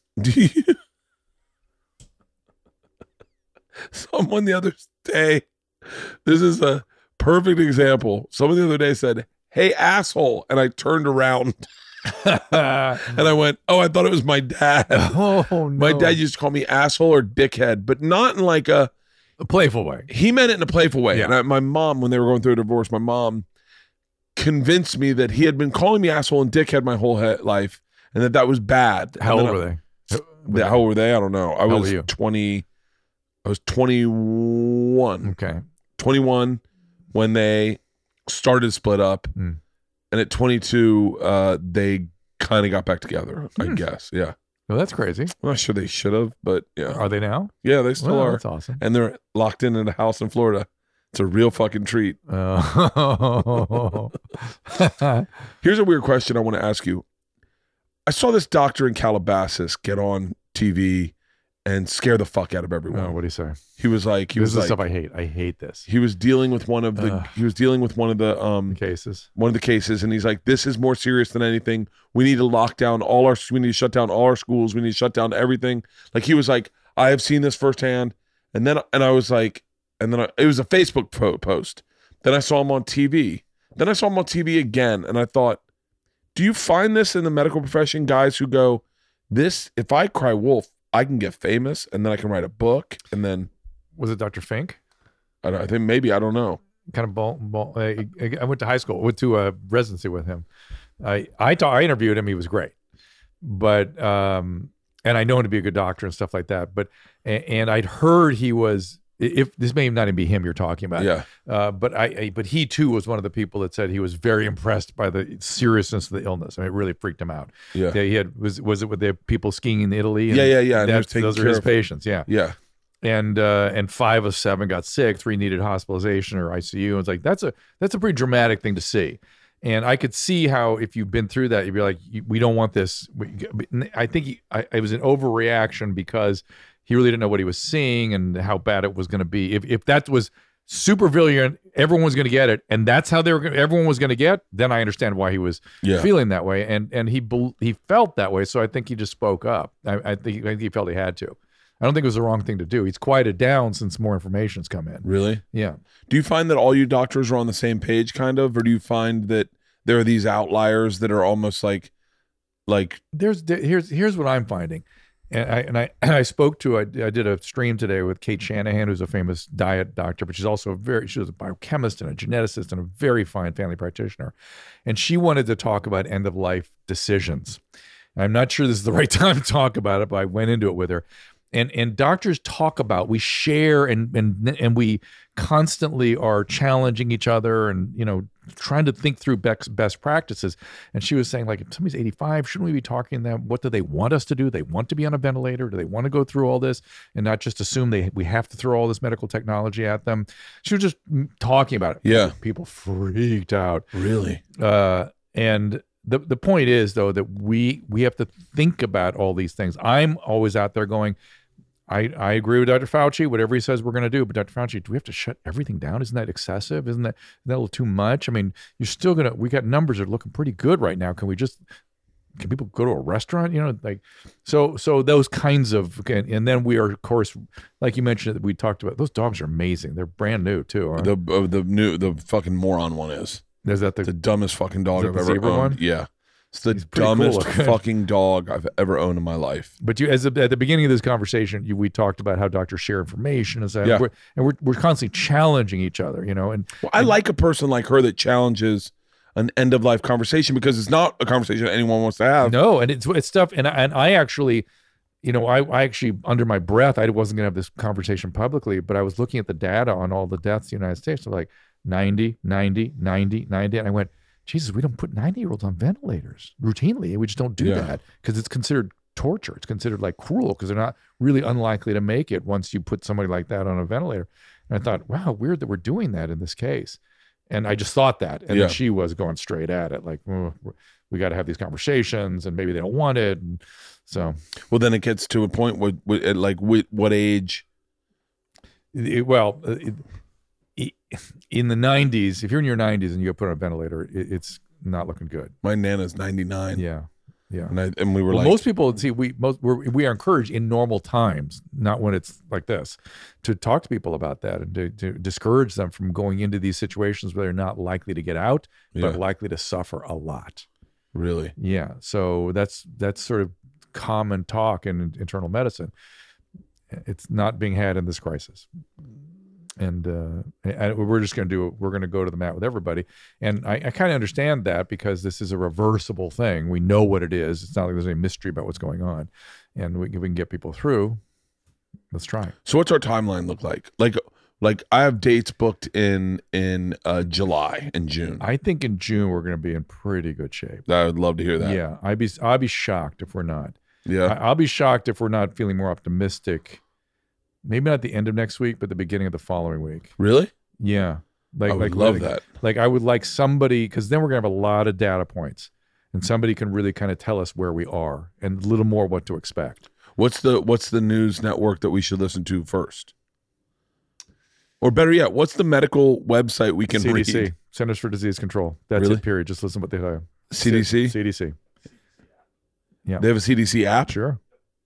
Oh, Bert will be on it all the fucking time. Why'd you bring All- that up? so, Fucking uh, Ronny Chieng uh, posted the Bing app. what's that? No, that's a what is that? I'm sorry, I got a It's it's okay. dry eye syndrome. Um, it it was showing where at where cases and and were. Oh, there's a Hopkins map. The map, that red map. Yeah. It shows where the cases Yeah, are. yeah. I just was tracking it to make sure I wasn't the one bringing it across the country. Because here I am, losartan and, and zero blood and, and zero blood. I mean, I'm I'm fucking. oh, oh, I'm, positive. I'm sorry, fucking. I, positive. am gonna go out and do lick some windows. It's really funny. Yeah, it's uh. So let will you please let me know if losartan turns out? Yes, of course I will. Because. I will fucking. If Yeah. if it well, it's turns not out going to be like so good that you're going to be able to get the virus and be okay. No, no, no, It I means just you want- might not get the complications and that sort of thing. Yeah, I don't. I, I, I mean, I. It's the crazy part is like Tom and I were talking today, and he was like, he was like, like his Ari was freaking out, and he's like, "So are we just gonna stop doing podcasts?" I was like, "No." I was like, "It's I, if I'm not mistaken, the rules in place by the government are stay in groups of ten or less." And, and th- three to six feet apart. Yeah, and we're, we're minimize right your- now practicing social distancing. Yeah, this is social. I actually, we came in. We came in. Both you and your wife stayed a certain distance away from me. And Yeah. that's it. and that's how it works. If, and if we need more, he will tell us. Just Yeah. listen to that guy. He knows what he's doing. Fauci, Fauci. Fauci, yeah. where do you go to school? Where do you go to school? Uh, I don't know. He was, I think I it was would love if you said Ohio State. I don't know. I don't know. I've, I've been working around him since the AIDS epidemic, and um, yeah, he's he he's very good. Can I tell you the the the this is something I've I've brought up. I hung out with someone at the CDC one time. What? Yeah, It's it- kind of weird. They came from Atlanta. They came to my uh one of my shows, and uh I said something about. I made a joke on stage about AIDS, and um I forget the joke, but I came off stage and he said, "I love that AIDS joke," and I said, "Really?" And he said, "Yeah." Whatever it was, I'm sure it was a meathead joke. And then he said, "I said, do you get a lot of cases of like straight white dudes with AIDS?" And he was like, "You know what we call straight white men with AIDS?" And I said, "What?" And he goes, "A liar." Gay, yeah. And I said, "Really?" And he Yeah. goes, "Yeah, they just it just it's not Or on the DL. yeah, he goes, it's not how you get it. Yeah. And I went, really?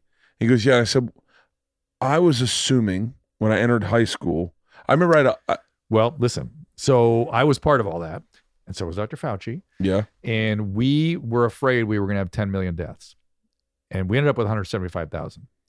And and when we were at about where we are now in this epidemic, in the AIDS epidemic, we were ringing the bell of disaster.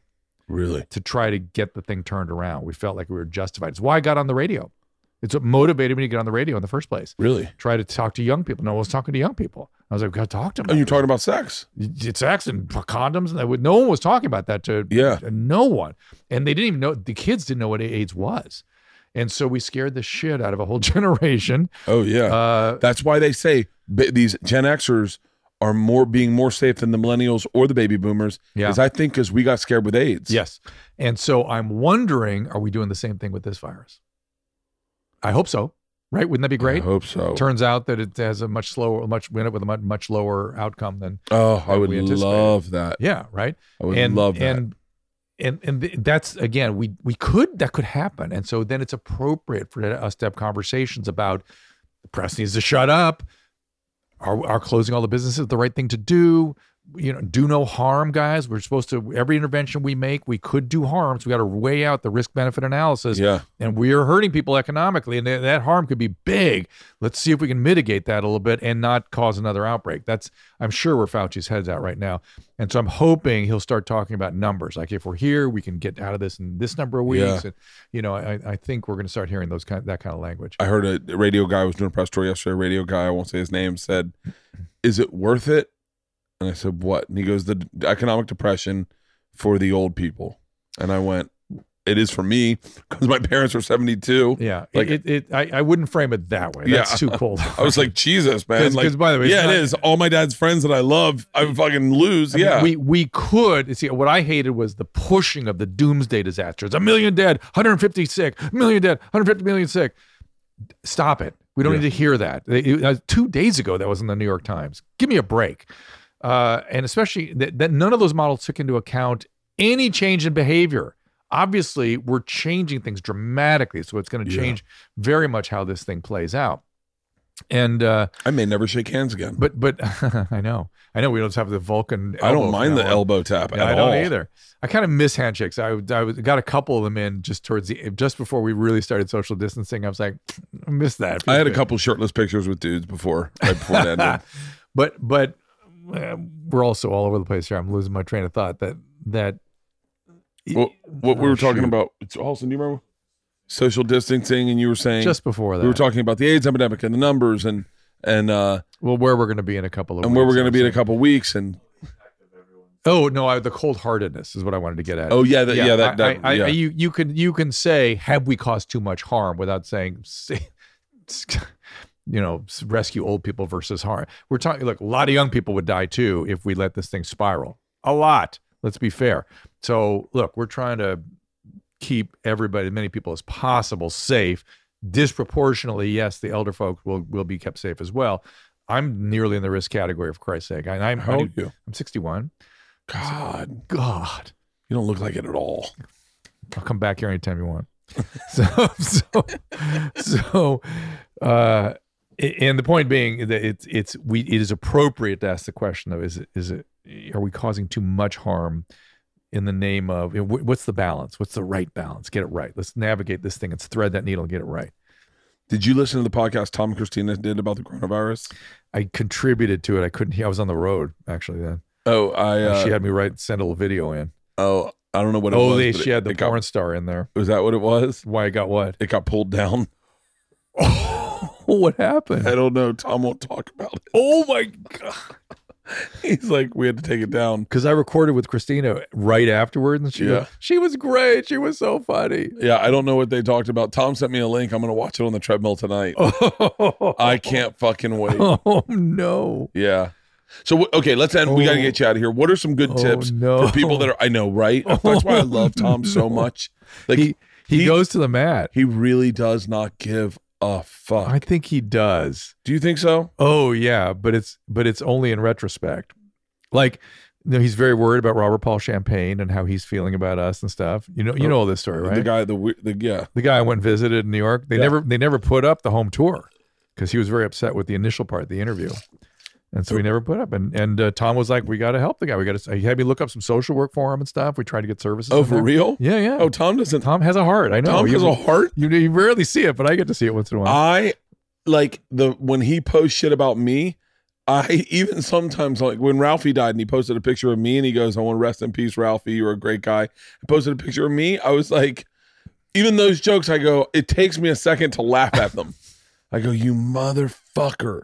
Like today for my special, it, it premiered, and he posted the most unflattering picture of me. I go, "Why couldn't you celebrate me for a second? Why couldn't you just go?" I love this guy. Like I do that to him all the time. oh no! his- When it comes to busting balls, he's it's his sense of humor is and it's i think it's why i like him it's like the machine the fucking dance video where he stabbed me at the end i go why'd you have to stab me he was like i thought it was funny and you're like huh cool Well, uh, everything for the laugh. everything for the laugh what are some things people are doing that can do to talk themselves well, off a ledge Oh, hold on a second. And- the the the Riverdance oh, promotion. Yeah. Did you have to learn the dance? Uh, i don't know how to dance at all i faked it How did you know when to turn around and stuff? Was somebody coaching you? You turned around with the women and they were dancing. the first time i saw them dance i saw them do the kick and i just kind of timed it out and i was like and the first time i did it was perfect and the next time i said someone in the back i said when they go to kick will you do like this and then i'll kick and spin around with them and they were like oh yeah so when they went to kick i just kicked and spun around spun around with them but the first one we did was the dance was perfect Oh, perfect but the copy was bad oh, yeah, yeah, I did. I did. I did. I killed a. I killed a full beer. I wasn't. I wasn't even drinking that day. That's what the problem with my lifestyle is. So I wasn't even drinking that day. And they were like, "It'd be cool if you killed a beer because it's St. Patty's Day." And then and I was like, "Oh yeah, fuck." So I was like, "Let's do it." So I killed a beer, but it was a full beer. And they and you couldn't even because you're cutting up for my legs. You didn't see me kill a full beer. yeah. So I was like, "Well, fucking cut the beer in half, and I'll just finish yeah. the beer. Yeah. Because I was a full beer and I had a burp inside me. Oh. And so the copy came off, but the dance was better. This one it was awesome. It's a great promotion. Oh, thank you. Thank you very much. So I I was uh, watching Masked Singer last night. Speaking of kicking and dancing, Yeah. and did you see uh, the bear that sang "Baby Got Butt"? No. Baby Got Back, rather. I don't know if I'm going to spoil it for you. but Don't please. let's do it or don't spoil it. Please it. spoil it. Sarah Palin. It was the most entertaining television I've ever seen. Are you And serious? and my wife starts laughing hysterically, and she goes, "She needs to run for president." I was like, Oh, yeah. I was like, she goes, "Everybody would vote for her now." You you need to watch. Oh, this. I'm gonna watch it. Is it online, do you think? I'm sure probably. I've always found the her super reveal. sexy. What? Oh, she's very attractive. I I'm totally agree. with Very you. attractive. But this was the, her performance was pretty over the top, and then she they never play at the end. You sing your song, you take the head off, and then you sing your song, and they usually play a couple of notes as they go out to credits. yeah. They did the whole thing, her whole the whole song Really? again. Oh, I got It It was over the top. It was sensational. I liked her Oh. credibility. I've always liked her. I mean, I've, I'm not. That's. I Have you met her? No, I never. I don't necessarily agree with her politically, that's for sure. But but but I always admired her and the idea that you know she was sitting at the boards of a hockey link and went, I, I should take on these oil companies. I should be governor, and then did it. I mean, that's Yeah. that's badass. Oh, I think she's so fucking hot. Yeah, I've always thought she was so hot. Yeah. And when we went to Alaska, we went to Alaska. Everyone fucking loves her in Alaska. Oh, she's right? like their person. Oh, is that right? Oh yeah, and these guys were like, these guys were. I, I- someone said something about her daughter, like on our cruise, said something about her daughter, and these guys got protective. They're like, yo, yo, yo, we know her. I had her on Teen Mom for a little while. Really? Yeah, she was on Teen Mom with the the boyfriend was named like D- Dakota, something is Dakota, right? Really a cool dude. A, Really? a veteran with bad PTSD. I really liked that guy. And she pulled out. Uh, what's her? name? What's the Pa- Palin's daughter's name? Uh, shoot. Anyway, she pulled out, and I was like, ah, I like working with that kid. Really? Dakota, Yeah. Dakota, is he the one that reached out and tried to fight Dan Bilzerian? I don't know. Did see if Dakota type in Dakota Dan Bilzerian. Crystal Palin. Bristol? Yeah. Bristol Palin. Right. Bristol Palin. Is she, she uh they have a lot of kids up there, huh? I wouldn't mind that lifestyle. Mud rooms and four by fours and snowmobiles. Airplanes. Everyone has their own airplane. Yeah, they have those little cub Yeah. planes. with the little giant wheels. The giant wheels and they spin in circles looking for moose. yes. I would love that lifestyle. Yeah, yeah. He, I guess he's a real vet, and he had PTSD. and, and- a, and a really good dude. Really? Yeah, but uh, the two of them didn't get on so well. So I was trying to help with that, and was, you know, more teen mom stuff. So anyway, stuff to get people off the ledge. Yeah. Well, I, I'll get you out of here. I'm fine. I, I got I got away all the way till five. Mid roll reads. Mid roll reads. What are they? These are mid roll reads. This podcast is also brought to you by cigar.com. How much does it suck being stuck at home with all the stress? To me, nothing would be better than a- getting a quality cigar delivered right to my front door and relax from all the craziness.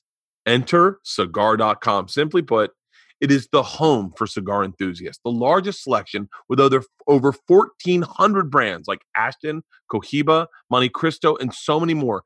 And the best prices with over 50 million cigars in the inventory. They are incredible. Latest and greatest boutique blends, hard to find items. On, the only major online retailer with rare and vintage and pre embargo tobacco. Sample from mellow to medium to full body and really dedicated enthusiasts. These are they have the cigar of the month club where the experts hand select from different blends for home delivery with the special member saving or just buy what you want when you want it. It's entirely up to you. You can even sign up to receive daily deals via emails. I mean, talk about convenience. You can shop by brand, by price, by origin, by sample set, and sale items. Not sure what to choose? Well, they have an in house expert that can help. There's something for everyone. They've been in the business for almost 25 years and provide top notch service. I love Jaime Garcia. I love my father's cigar. And I love a very hard to find cigar. It's Padron 7000s. You hop on there, it's so easily. Just sit back, take a break from all the craziness with a cigar. At the end of a day, it does not get better. And you now can do that from cigar.com. And right now, for a limited time, they have a great 15% off deal on any order of $99 or more, plus free shipping. All you have to do is go to cigar.com. That's their website. And check out their special offer and use this code. The promo code's Bertcast. All you have to do is go to the website, cigar.com, get this special offer, and use our promo code Bertcast. That's cigar.com, no S, cigar.com, and use the promo code BERTCAST. Countless products promise to promote wellness, drastic diets, extreme fitness routines, over the top supplement regimens. The list never ends. Who says taking care of yourself needs to be so hard? What's great about CBD is that it helps you feel better without making drastic changes to your routine. Let's be real. Droppers full of funny tasting tinctures never felt like the best modern science had to offer. Meet Caliper, the better way to consume CBD. Caliper believes that everyone deserves to feel better naturally, and drastic changes shouldn't be required. That's why they made a more precise and reliable CBD product that's easier to take than CBD oil. You get all the benefits of CBD in a tasteless, dissolvable powder that your body absorbs more rapidly so you can feel better naturally without upending your lifestyle. It's super easy. All you got to do is mix it to your morning coffee or smoothie, your tea, even a mocktail at night, a protein shake. Hell, throw it in a little water. And it's super fantastically pre measured. Pre measured package with no grassy flavor, very easy to mix into food or drink. And the benefits that we've noticed in our house helps me snooze easier, helps with my stress, less achy, less sore, calmer. I mean, you name it, I feel like they bring it.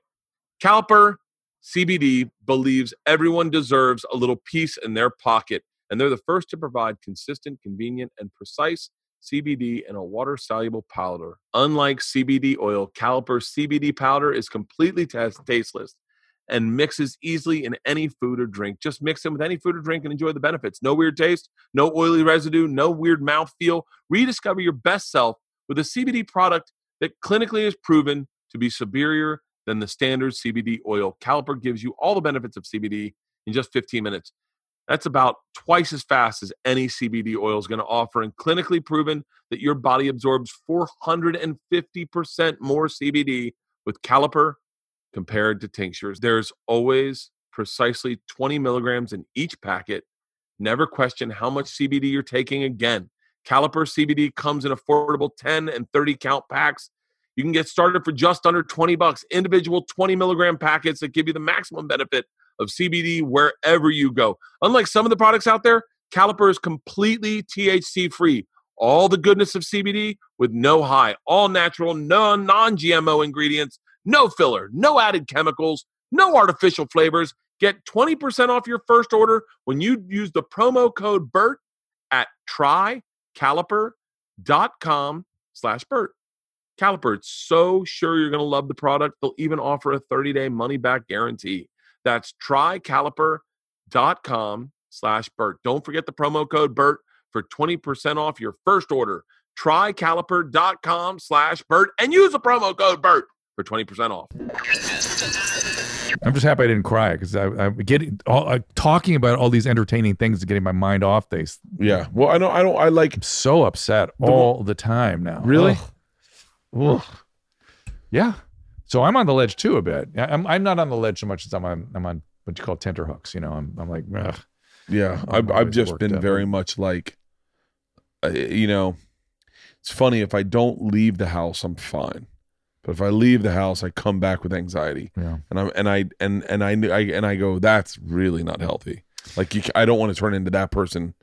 Yeah, and this, this situation is not healthy, right? Is is sort of almost no way to make it uh, good. Uh, I told you earlier that leaning in, the one of the one of the pieces of advice that I I I see the opportunity for evolution for all of us here in this, right? We talked a little bit about that. A little bit, yeah. Um, we're seeing more telemedicine done now. Technology is being deployed to interact with our elderly parents. Uh, technology is being used to keep people in, educated in school, keep the classes going. A lot of interesting things are underway. The government is stepping up in a ton of ways. There's technology is developing around how to, to respond to a disaster. I mean, uh, you know, how California is building out hospital beds and creating resources. These are all incredible evolutions. But this is also an opportunity for us individually each to evolve, right? And so what I was one of the things I was advocating for people is if you're an anxious person like you and me, Yeah. lean in. Now's the time to lean in. See, lean into it and see see what resources you have internally to get control of yourself and do do that and stay focused on what you need to do. I mean, for for me- what? Well, not drinking is a good one, right? Oh, yeah, And For yeah, me, yeah. it's going to the hospital if I got to go. I'm going in. I'm leaning into it, and my anxiety be damned. And uh, Yeah. even though I feel shitty because because it, it's something in the vapors, I, and I and the, again, and I'm driven to distraction by the press and their horrible language. It, it's funny that was what bothers me the most. Is they're they're they're driving people into deeper anxiety and dread that I may not be able to help them out of. Right? That's sort of what troubles me. That's what it. That's what it, I think. That is the, the underlying thing is that they're driving people into such anxiety and dread that it's it's it is affecting more people than the virus. Definitely. Yes, and and it's and then and then we're hopeless and we're helpless and we don't you know we don't attend to things that we should and then when it comes time to work we're going to be paralyzed. I mean it's just it's not good. This is it's not good. We don't need to be like this. We should be we should be exercising, we should be sleeping right, we should be eating right, we should be focusing on our family, really reprioritizing our values. It kind of makes everything kind of come into focus a little bit, doesn't yeah, it? yeah. yeah. Oh, and my Yeah. my my values, my I became very um very like fucking what I got here is what I got here, and let's Here focus. meaning, you mean here like here? in this no no in this family Yeah. like and i and i i it it makes you prioritize like i like i i cooked a brisket and i cut a bunch of it up and i sent it to my sisters i sent it to my There buddy you go. i sent it to friends And going like that's the stuff. like and that, that made me feel really Yes, great. that that is the, so service and giving and re, retrenching with people that are important to us. I, I'm strange. I, I look forward to coming in here and talking to you. I really Yeah. did because it's this like I, and you did relieve me a lot of the time from sort of the weird misery I'm in. Right? it's it's such a So- weird time to Yeah. it's it's a weird time to be in your head Well, I I personally I feel like I'm taking the whole country and going, okay, hold on. Just kind of key. You got, you got this. You got this. And I, you know, we're gonna be fine. I feel like I'm like holding up a wall that's starting to crumble. yeah and and there's the press on the other side, like with a big hammer, it just doesn't on the help wall. us if they're comfortable right. they don't Uh, listen if they're not Yeah, scared it's like, no, no, just let's, we got this, we got this. Don't, don't, you know, don't look at that language. what do you think about those spring breakers in florida though That was a couple of days of screwballs and denial that Yeah. stopped. It stopped. They got everybody's entitled to come to the. This whole thing requires adjustments of behavior, right? yeah And not everyone. We didn't go from a week ago. We were not imagining we'd be here. We now, right? It, Oh. it evolved. that was one week ago Like think about that. That was a week, one- week ago. I was on a plane, and I, and I was being careful what I touched and, and that kind of thing. I was being very, very, very careful. But I didn't imagine I'd be home, stuck at home, and nobody out. I was in New Orleans. Oh, Yeah. what was today's Thursday, right? Wednesday? Yeah, What day? is Thursday. Today's Thursday? Yeah. For real? Yeah. Um, I was in a plane. I was in New Orleans. I, I was driving back to from New Orleans to LA. Yeah. And it was just, and I was like, I literally said to myself, I'm gonna party my dick off this entire time and not let the voices fuck with me, and I'm gonna drink them away. And then when I get home, That's I'm all. done. That's that is what I always encourage you to do, isn't it? Yeah, That's- you, you said, you always said, Bert, drink as hard as you can. I'll tell you what. I tell you what. I'm not waking up with in the morning is that dread of like, bro, I am giving myself pancreatic cancer.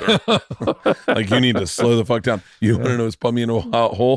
We were watching uh, Patrick Swayze and we are all just talking Oh. about, about a badass he was. Oh no! And then I was like, man, whatever. How does a guy like that die? And they go, he was a drinker. And I went, what? And I'm like, yeah, he was a drinker, man. Drinker and smoker. Never stopped. Old Texas boy. I would say that smoking is more, more of the pancreatic cancer. Than Really? Yeah, yeah. Fuck.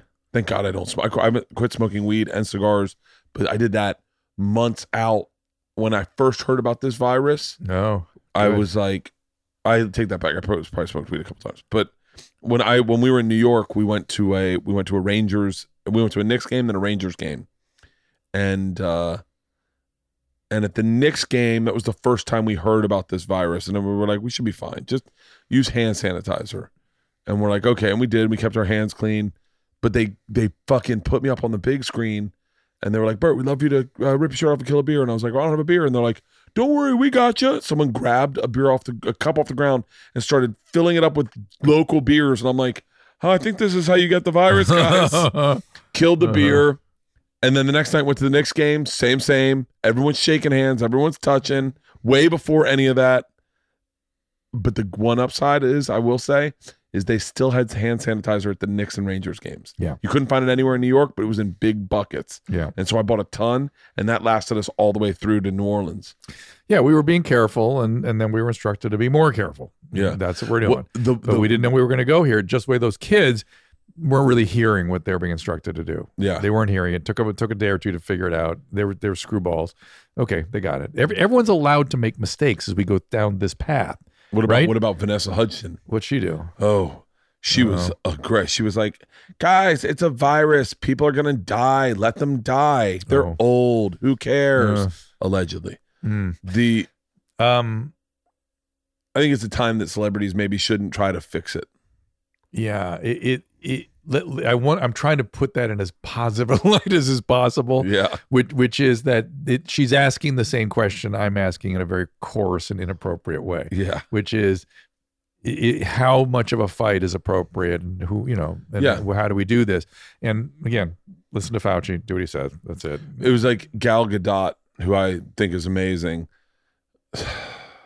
This is the exact thing that drives me nuts about celebrities. About is they did a song where they sang "Imagine" with her Oh, I and saw that. forty celebrities. Yeah, and you're like, hey, that doesn't really do anything. I know. Like other than serve your little virtue signaling, you're a great person. Yeah, the virtue signaling is really. I hope that's over. like, My, hey, my, my fear was that some of the restrictiveness of New York and San Francisco and Los Angeles was each leader saying, "I can be more restrictive.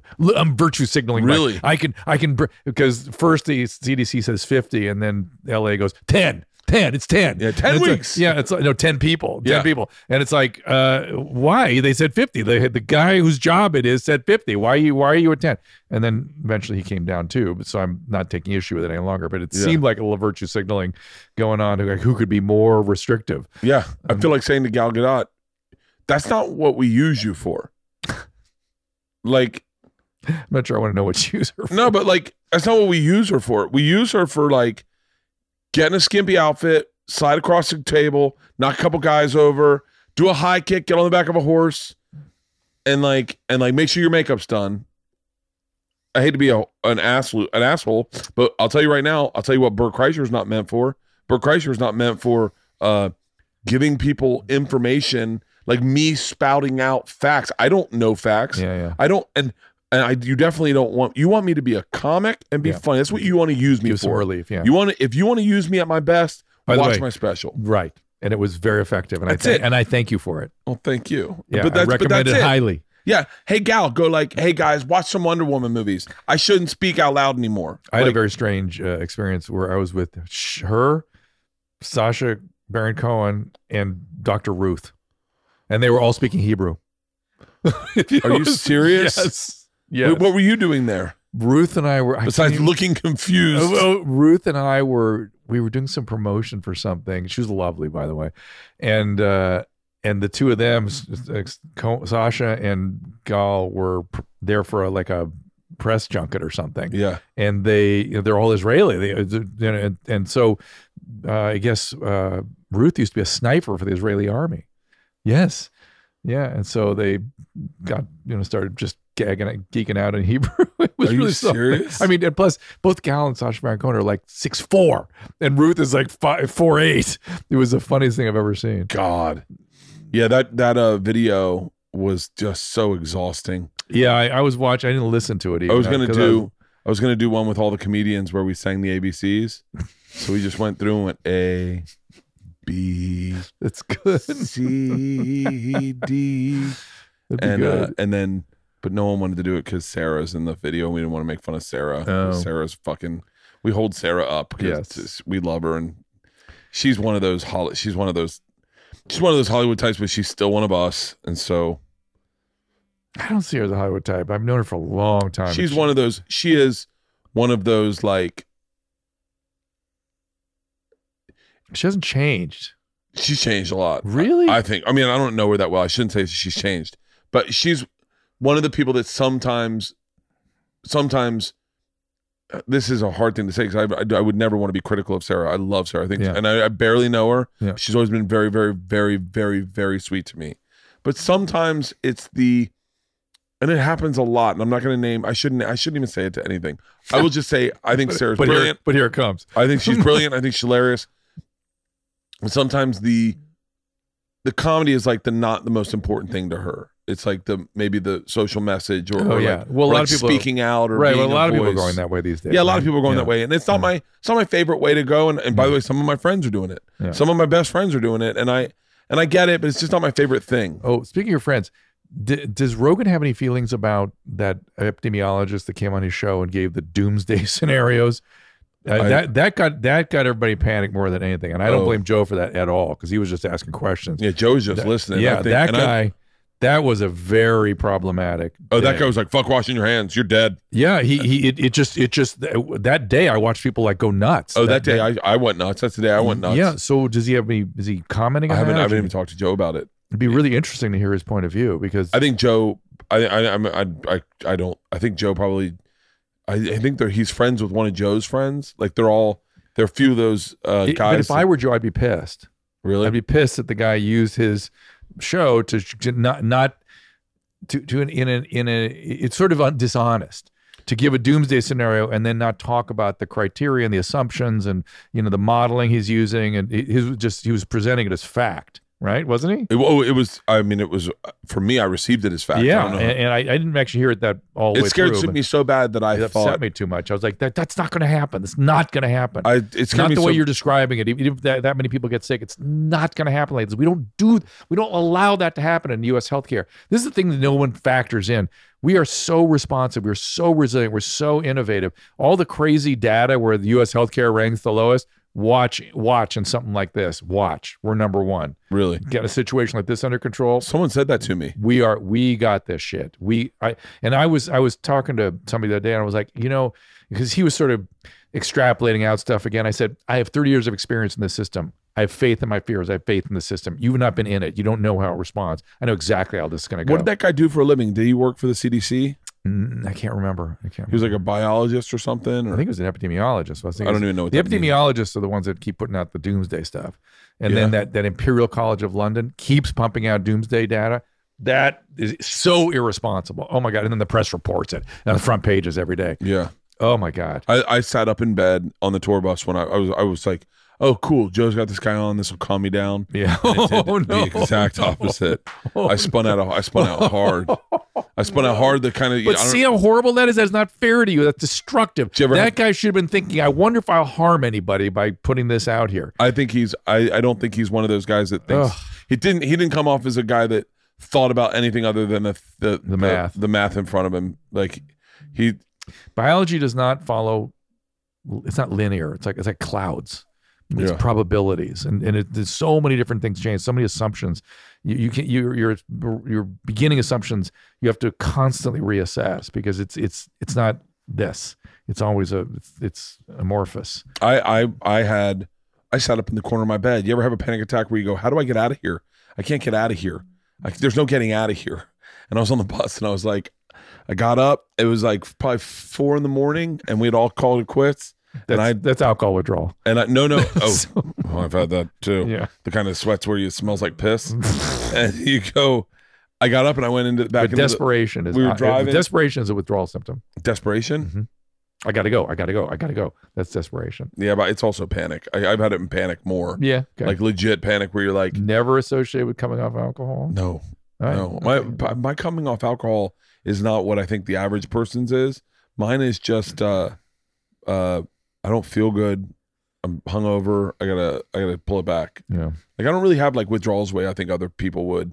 I don't I'm drink s- as much as you know. I when I'm on the road, I only drink. I start drinking after the show, so I don't, I drink late I, I late night. So sensitive to alcohol as I've gotten older. It's like bizarre. Really? Like I'm trying to do this keto diet. Yeah. And you can't drink wine on the you have to drink like vodka or bourbon or something. So Oh, I'll drink yeah. like one one shot of bourbon, like over an evening. And I'll wake up at three in the morning with a bzzz. It's the weirdest Really? thing. The weirdest thing. I have a I have a plan when I come off the road. Like Sunday, I took a half a milligram of Xanax on Sunday, a quarter of a milligram on Sundex on, on Xanax on Who's Monday. you use all this Xanax? Oh, it's, it's for me. It allows me to get through the first night's sleep and go. I can take today on, and then when if I take the day on, I work out. I I feel good. Using Xanax every night? No, I Okay, I, I all do I do half a milligram, then Yeah. a quarter of a milligram, and then I'm off. Okay. Okay. And so it's like a way to it's like a way That's to fine. reenter. That's fine. Okay. Yeah, I don't use it. Although I'll probably use it tonight now. But Be- because of what we're talking about. no, because of fucking LeeAnn. Uh oh. What's really going on there? It it's- it's You both look guilty when you walked out from behind the wall when I came in today. Oh no, it's the fact that fucking she uh I it's me. It's definitely me. It's not her. It's me. It's that I don't have an adult's brain. I don't have an adult's brain. Like I look at it and I go, we have X amount of dollars in the bank, right? Yeah. This remodel is going to cost X amount of dollars. Yeah. Um, and then I just go fatalistic, and we have X amount of dollars in this house, and our overhead's X amount of dollars. Now we don't have to worry about money for X amount of months, but at the end of X amount of months, we should worry about it. Yeah. By the way, that is, we are in such a better position than so many Americans right now. Oh my god. However, however, but it's stress. But you. But you're also in an uncertain situation. I'm too, like, uncertain because yeah. I go, I don't know when Yeah, I know. the road know. will pick up. I Mhm. don't know when if the road will be what it was.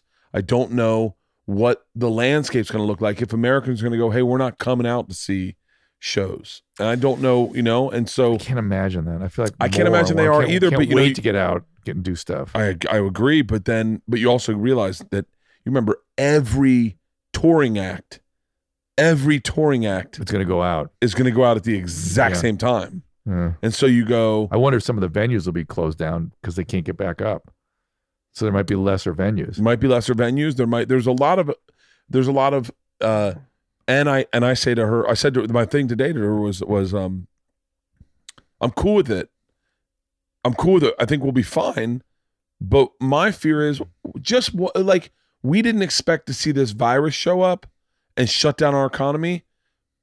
What if what if it reboots again in in in November? It could. and it shuts down our economy again and then Mhm. we go we're out all this money and what if it's some what if this is our new reality and that's where my brain goes what if this is our new reality All the, I way, watched- to, all the way to catastrophe. yeah i go to, i watched day after tomorrow the jake gyllenhaal movie where Yeah. the planet moves or whatever and i go i remember watching that and going that would never happen now i watch it and i go so that's a possibility like that's a real possibility The Earth shifts shifts. yeah like a, f- like like an asteroid hits or something. yeah you know black twitter's telling me that that this all this coronavirus is only to distract this. us from a fucking asteroid that's about to hit us I heard it. I heard that. It's I was so like- good. I love it. And I was like, I so wish. yeah, so money is not going to mean anything. I just need to have guns. You know, there there are lines around the block getting guns. That's crazy. These ninnies don't even know it takes 12 days to get a fucking gun. well, it was interesting. Your in your stand up, there was so much gun talk. It was so timely because people are thinking about that. yeah. You know. Oh yeah, I didn't even think about that. I Yeah. got, I got a I got a six sex and gun bit right back to back to back. Yeah, yeah.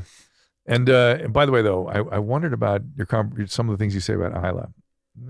Don't even get me started. Okay, what's happening? No, nothing. I'm I, someone said to me, "Hey man, do you ever wonder like how that's going to affect your kids when they get older?" And I was like, "I didn't. I haven't worked that math out. No." Well, last time we talked, some of that was starting to happen.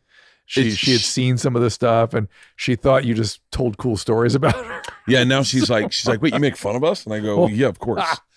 But but you know what's interesting Oh, no. is that she like she hadn't seen this special, Yeah, hold off. but on like that. hold off on that. she I certainly have a conversation with her beforehand. she would will never watch the special. I mean, I mean, I'm I'm I'm certain she'll watch it probably in college maybe. Oh, But like the dream story is true. Yeah. The wolf wolf tattoo's true. The bag of rice is tr- everything. Everything's true. So in a weird way, when she hears it, she doesn't remember. She doesn't hear the insult. She hears the the stories. the the story of us laughing when she was like a bag of rice. I, I I would urge you to. You've always talked about how she's just like you. Yeah. When you use insulting language, make sure you're in on it. You're you're part of the insult, Oh, or the object of the It's insult. a little late for that, Drew. I know. I, I was thinking that the other day. What are you gonna that, do? That would help you a little bit. Yeah, but you know what? I, I don't want to sell it. I there was comics that I would watch sell things uh palatable. For their kids. No, no, no, just for themselves or for the audience. And I was like, I'm gonna tell it like it is. I don't know. It's part of my it's part of my process of like I remember watching comics frame things so they looked good. I'm a blue collar guy, or you know, things like that. Yeah. That they didn't need to, in my opinion. Yeah. I was like, just tell me the joke. Yeah. Tell me the thing. And then, does your dad go out on stage with you anymore? My dad went on stage at one time. Well, that one time. Yeah, where he ripped You- his shirt off. It's so funny. And then he loved it. Oh, He said he talked about it like weeks later. He's like, buddy, I, I get the thrill, man. When you get off stage, it's got to be like, it's got to be insane, right? And I was like, yeah, yeah. And he's like, I mean, I get it. Like, I mean, I, I, I sometimes I'll relive it in my head and I'll want to pour a drink and go, I'm having a drink and a cigar. I go, yeah, it's pretty, pretty tempting. It's, he's like, how do you do this during sober October? And I'm like, yeah, you get the fucking rub. It's really hard to go out and do the road. I, you know, I said, I said to God one night in bed, I said, this is probably right when we're in, in we're doing DC and New York. Right after New York, partied hard in New York, go to DC, and I said, I, I said to God, I was like, God, man, I don't know how I'm gonna do this tour because this tour was going from from the very beginning of the year to the very end of the year. There was no break, and I was like, I need to really get in control of my drinking because it's I'm out of control right now. Like, not that it doesn't happen when I'm home, but when I'm on the road, it's not it's not a couple drinks and then go to bed. It's on the bus. We're killing beers. We're talking. We're shooting, like shooting the shit until someone passes out. First one that passes out, we all pass out. And then we wake up, work out, be healthy in the day, but it starts up again at like, at, you know, whatever time the second show's over. And I was like, I was like, man, I'm, I need like a break. Like, I don't know how I'm going to get that break. Like, give me like a movie or something where it's like a legit excuse for me to take a break from the road. And man, be careful what you wish for because the fucking very next week, I'm in New Orleans, I'm partying, and God's like, hey man, how about 10 weeks? How does that sound? And I was like, huh? And they cancel the shows. We drive across the country, and now here I am going, I guess in my head, I've been saying, you know, I need a break. And that's why I quit drinking. I was like, we're in the break now. I'm in that break. I go, let's lose Ah. weight. My big thing, let's lose weight. Let's get Ah. let's get off blood pressure medicine. Let's quit drinking. For the Don't worry about getting off that blood pressure medicine right now. What's that? I'm not getting off it right yeah, now. might Yeah. help you.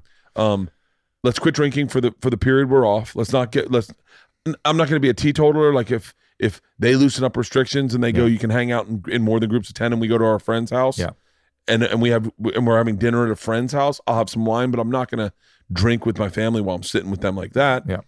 And I go, maybe this is maybe this saved my life. Maybe this is, you know, cleans my body up and gets me a little healthy and gets me running and gets my body to a lightweight where running isn't a chore every now and then. And I want to lift a great way weights. to look at this. I want to lift weights. It's good. It's good. It's positive. It's good. Yeah, I mean, I, I'm trying to tip to make lemonade out of lemons Mm. and say there's positives. I can't wait to interact with people. I can't wait to go to the comedy store. I can't wait to write. I've been writing jokes all week about Good. about hanging out with my kids, and, and you're like, I haven't been writing jokes. I'm gonna write a script. It's like fuck, do all the shit you wanted to do, get in front of it. There's nothing like there's no. I heard Ted Danson once say, "There's nothing like failure, and and being at your bottom to inspire you to be creative." And when I woke up and I didn't have any press for my fucking special, I was like, okay. In my head, I was like, okay, so my special bombed. It tanked. We get it. Right. We have no special. No one saw the special. By the way, it's the first day. But like, and I just, but I'm, and I'm, but I'm just not doing That's you. press all day. Yeah. I'm not flying to New York that night. Right. I'm not impressed all week. It makes it feel like no one wants it. Yeah. You know, because they canceled everything. Yeah. And I start making out a list. I go, here we go. This is this is Bert. What post Travel Channel? Travel Channel fires Bert. You're not gonna you're not gonna beat me up. I'm getting out of this. It's the way my brain works. It's this fucking, fucking like, like almost like begrudging. Like there's no better feeling than getting fired from Travel Channel and then them coming back to see me at Constitution Hall or wherever I performed when I when they saw me and and say, man, there's three thousand people out there. You're doing two shows, and you're like, yeah, and they're like, man, when can we work with you? And I'm like, ah, Travel Channel. yeah, yeah. You're have to have ghost experience. There- do- yeah, I know to now. Now I know now, right? Jesus. There's no better feeling and then then it's like almost like the chick that cheated on you now wanting to get back together, and you're like, yeah, I'm Yeah. sorry, I'm past you. Yeah, yeah. And so It's good. So look forward to more like that. yeah, create content, do podcasts. I was like, double down on podcasts, create content, make some videos, Yeah. get ready for the tour, write material, and then be like, bam, come June, I'm back at it. And and uh, I'm going to say something goofy, but it it Oh, fe- feels like um and I don't know what this means, but like a little spiritual program might be good too. Ooh, I like that. Like what? I don't know. I don't know what that means. I, part of my head went, well, maybe that means more time with his family, or maybe it means more time walking, or maybe it's something else for you. But something that would help you with some of that anxiety What and about energy. and stuff. TM? TM would be great. Can I learn TM online? Probably. I think you have to have your guru and stuff. I'm a little skeptical of TM, although a lot of Okay, people swear by it. But uh, but you can certainly learn uh, mindfulness of all kinds. I would love to learn something. Yeah. I would love to do something, something spiritual. But I, I don't. I'm like kind of. I'm a little susceptible to everything. Like I'm. I, could- I'm easily the guy that gets swept up into Scientology. like I could definitely see myself. Do not join a, anything like that. I can easily not be in the short term. Oh, I I'm I was watching this whole documentary on cults, and I was like, I wish I had their confidence. These cult leaders really murder it. Like David Koresh, like Jesus, I can see myself getting swept up into his shit and going like, this guy's got everything. He's fucking my wife. I mean, my kids call him dad. Like, how did you do this, man? So That's so funny. Is that a LeeAnn up there? that's LeeAnn. That's fantastic. It's a much younger LeeAnn. How dare you? I told LeeAnn, she's like, she keeps telling she people she's 50 to get ready for 50. Yeah. And I was like, you can do that as long as you tell everyone he's 47. I'm almost 50, but he's 47. I was like, then you can do that. I was gonna play golf during this time, play a lot of golf, but I feel like I feel I feel like that's a not a cool thing to do. Isn't that crazy? yeah, Like in my I, I would agree with you on that. In my head, I go, weird. Feels. it I feels like I'm hoping that one of the things that comes of this is like economic inequality somehow lessens or something. yeah, like people, people, get together more or something. and people understand. Like I, I, I was like, I said to Tom, I said we should be careful about saying this to our fans on Two Bears One Cave. I said, be careful about what you put on Instagram. Like while you're in your while you're in your sequestered and you're having fun with your family, some people are in panic. Oh yeah. And so don't go and be like, you know what? We're taking off to the beach this week. oh weekend. no no no no. We got a beach house and we're gonna like oh. I know some celebrities that just straight up fucking bounced and went to their lake house in Ontario or and you're like you're like, I would never tell anyone about that. no. Because Join me in the hospital. We'll go do some work. Yeah, yeah, yeah. Find lean into the Yeah. to the socialist. They're not These are the but the same people that are so socially, you know, they're so socially conscious. that Now's the time. yeah. Step up. Yeah, all you these do that one person at a time. You give service. You don't you don't you don't just talk about it. You do something. And Oh I, I, the, I, I told Tom, I told Tom this. I said the best thing we are good at is comedy. The best thing we can do is double down on podcasts. Yeah. I was like, me and you, we're like, we're like two gay lovers who are married. Now listen, we know we can get dudes on the side, but we got to promise that we'll be faithful to each other and not be around other people, so that we can keep making love. Yeah. and and I go, and Not then des- that's what not destabilize the primary relationship. Yeah, I go. That's what we're good at. Is if we get together and we do podcasts, then we're good at that. We're, and then that allows the person that's fucking like, God damn it, man, I'm in my house again. Give them a little more content. Just get their mind off it. I, I agree. I, I like I said, watching your your special, just hanging out, helpful for me. So That's a perfect way to end this podcast. That's the greatest compliment I could ever get. yeah, well, help me today. Well, I hey. I will say this. You know, pulling the curtain back. Thank you for taking my call the other day anytime, when I was spinning out. anytime. You were I appreciate it. LeeAnn was to- the first one. Was like, call Dr. Drew. You were actually easy to bring down. I was okay at that time. I think that might have been Sunday. Yeah, I I think I might have already eaten a Xanax. Okay, well, you were pretty. It was pretty easy. You did the right thing, obviously. I did the right thing. I did the right thing. So are you going to? Are you traveling at all? Nothing. Zero. Zero. I'm here. So you're in I'm- LA. I'm here. I'm, I'm doing a, a nightly show on Fox 11 where we just recap all the coronavirus news. And it's stunning how much stuff changes every day. It's really amazing when you try to recap all the stuff. Oh, I bet. Woo! It's it's kind of interesting and it gets me, you know, nervous. Have you doubled up on your solo podcast? On your podcast? I've been doing streaming shows every day. Okay. Uh, it's Where do people find that? DrDrew.com. So I, like I said this morning, I had this woman on that wanted to talk about end of life. This I want to. I want to watch that. Tom Green, Tom Green tomorrow. Um, I had Rob Schneider on a couple of days ago, and he said some stuff that the, that's in the New York Times took after both Wait, of what did what did Rob Schneider say? he was just saying, you know, it's a virus. Calm down. It's like the flu. He was sort of comparing it to flus and things. He was being very cavalier, I'd say, about it. But he was like trying to get he, his heart was in the right place. He was just like, Yeah. you know, we've been through stuff before. We're having a huge reaction here. Maybe it's not so necessary. He didn't say don't follow the CDC Yeah, directions. yeah, yeah, yeah. Uh, and the New York Times said we we are, were uh, virus deniers.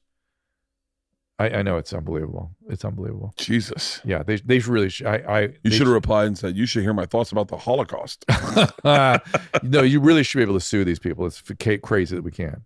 Really? Crazy when they do horrible things like that in, in full knowledge of what they're doing. Come on, Oh fuck. And so wait, do you do that? Where do you film that? Do you film that? in my house. Oh, really? Yeah, we have a whole studio set up now. Oh God, man, you're all over. So you got My wife set this whole thing up. So it's really a pretty cool thing. We can, we stream right out of right out of the kids' playroom. well when we're it's allowed like this, like set up like this. when we're allowed to hang out. I'd love. We got to do dinner. All right, please. I would love that. We've been talking about that for a while. We got to do. I that. want to do it. Yeah. LeeAnn absolutely loves you. She cleaned the house because you were coming. she goes, I cannot. That was the beginning of the the beginning of the shit show day we've been having. Oh, was no. Ila goes, Mom's in a way, and I was like, Really? And she goes, Oh yeah.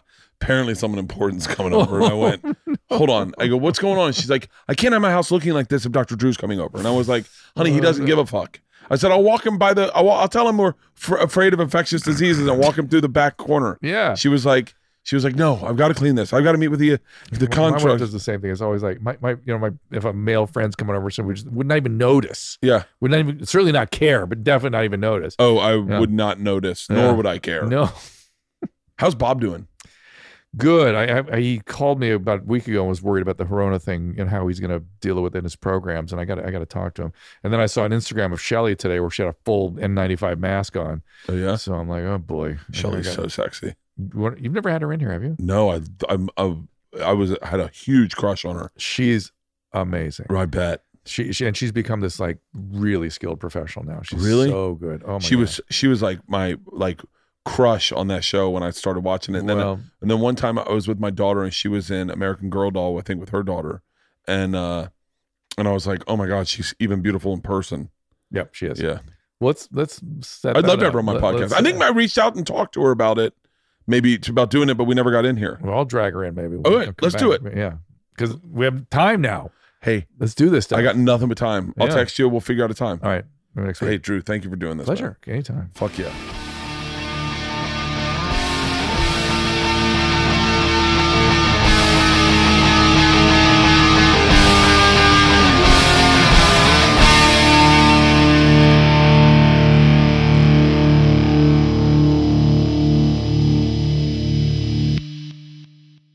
This episode was brought to you by The Machine.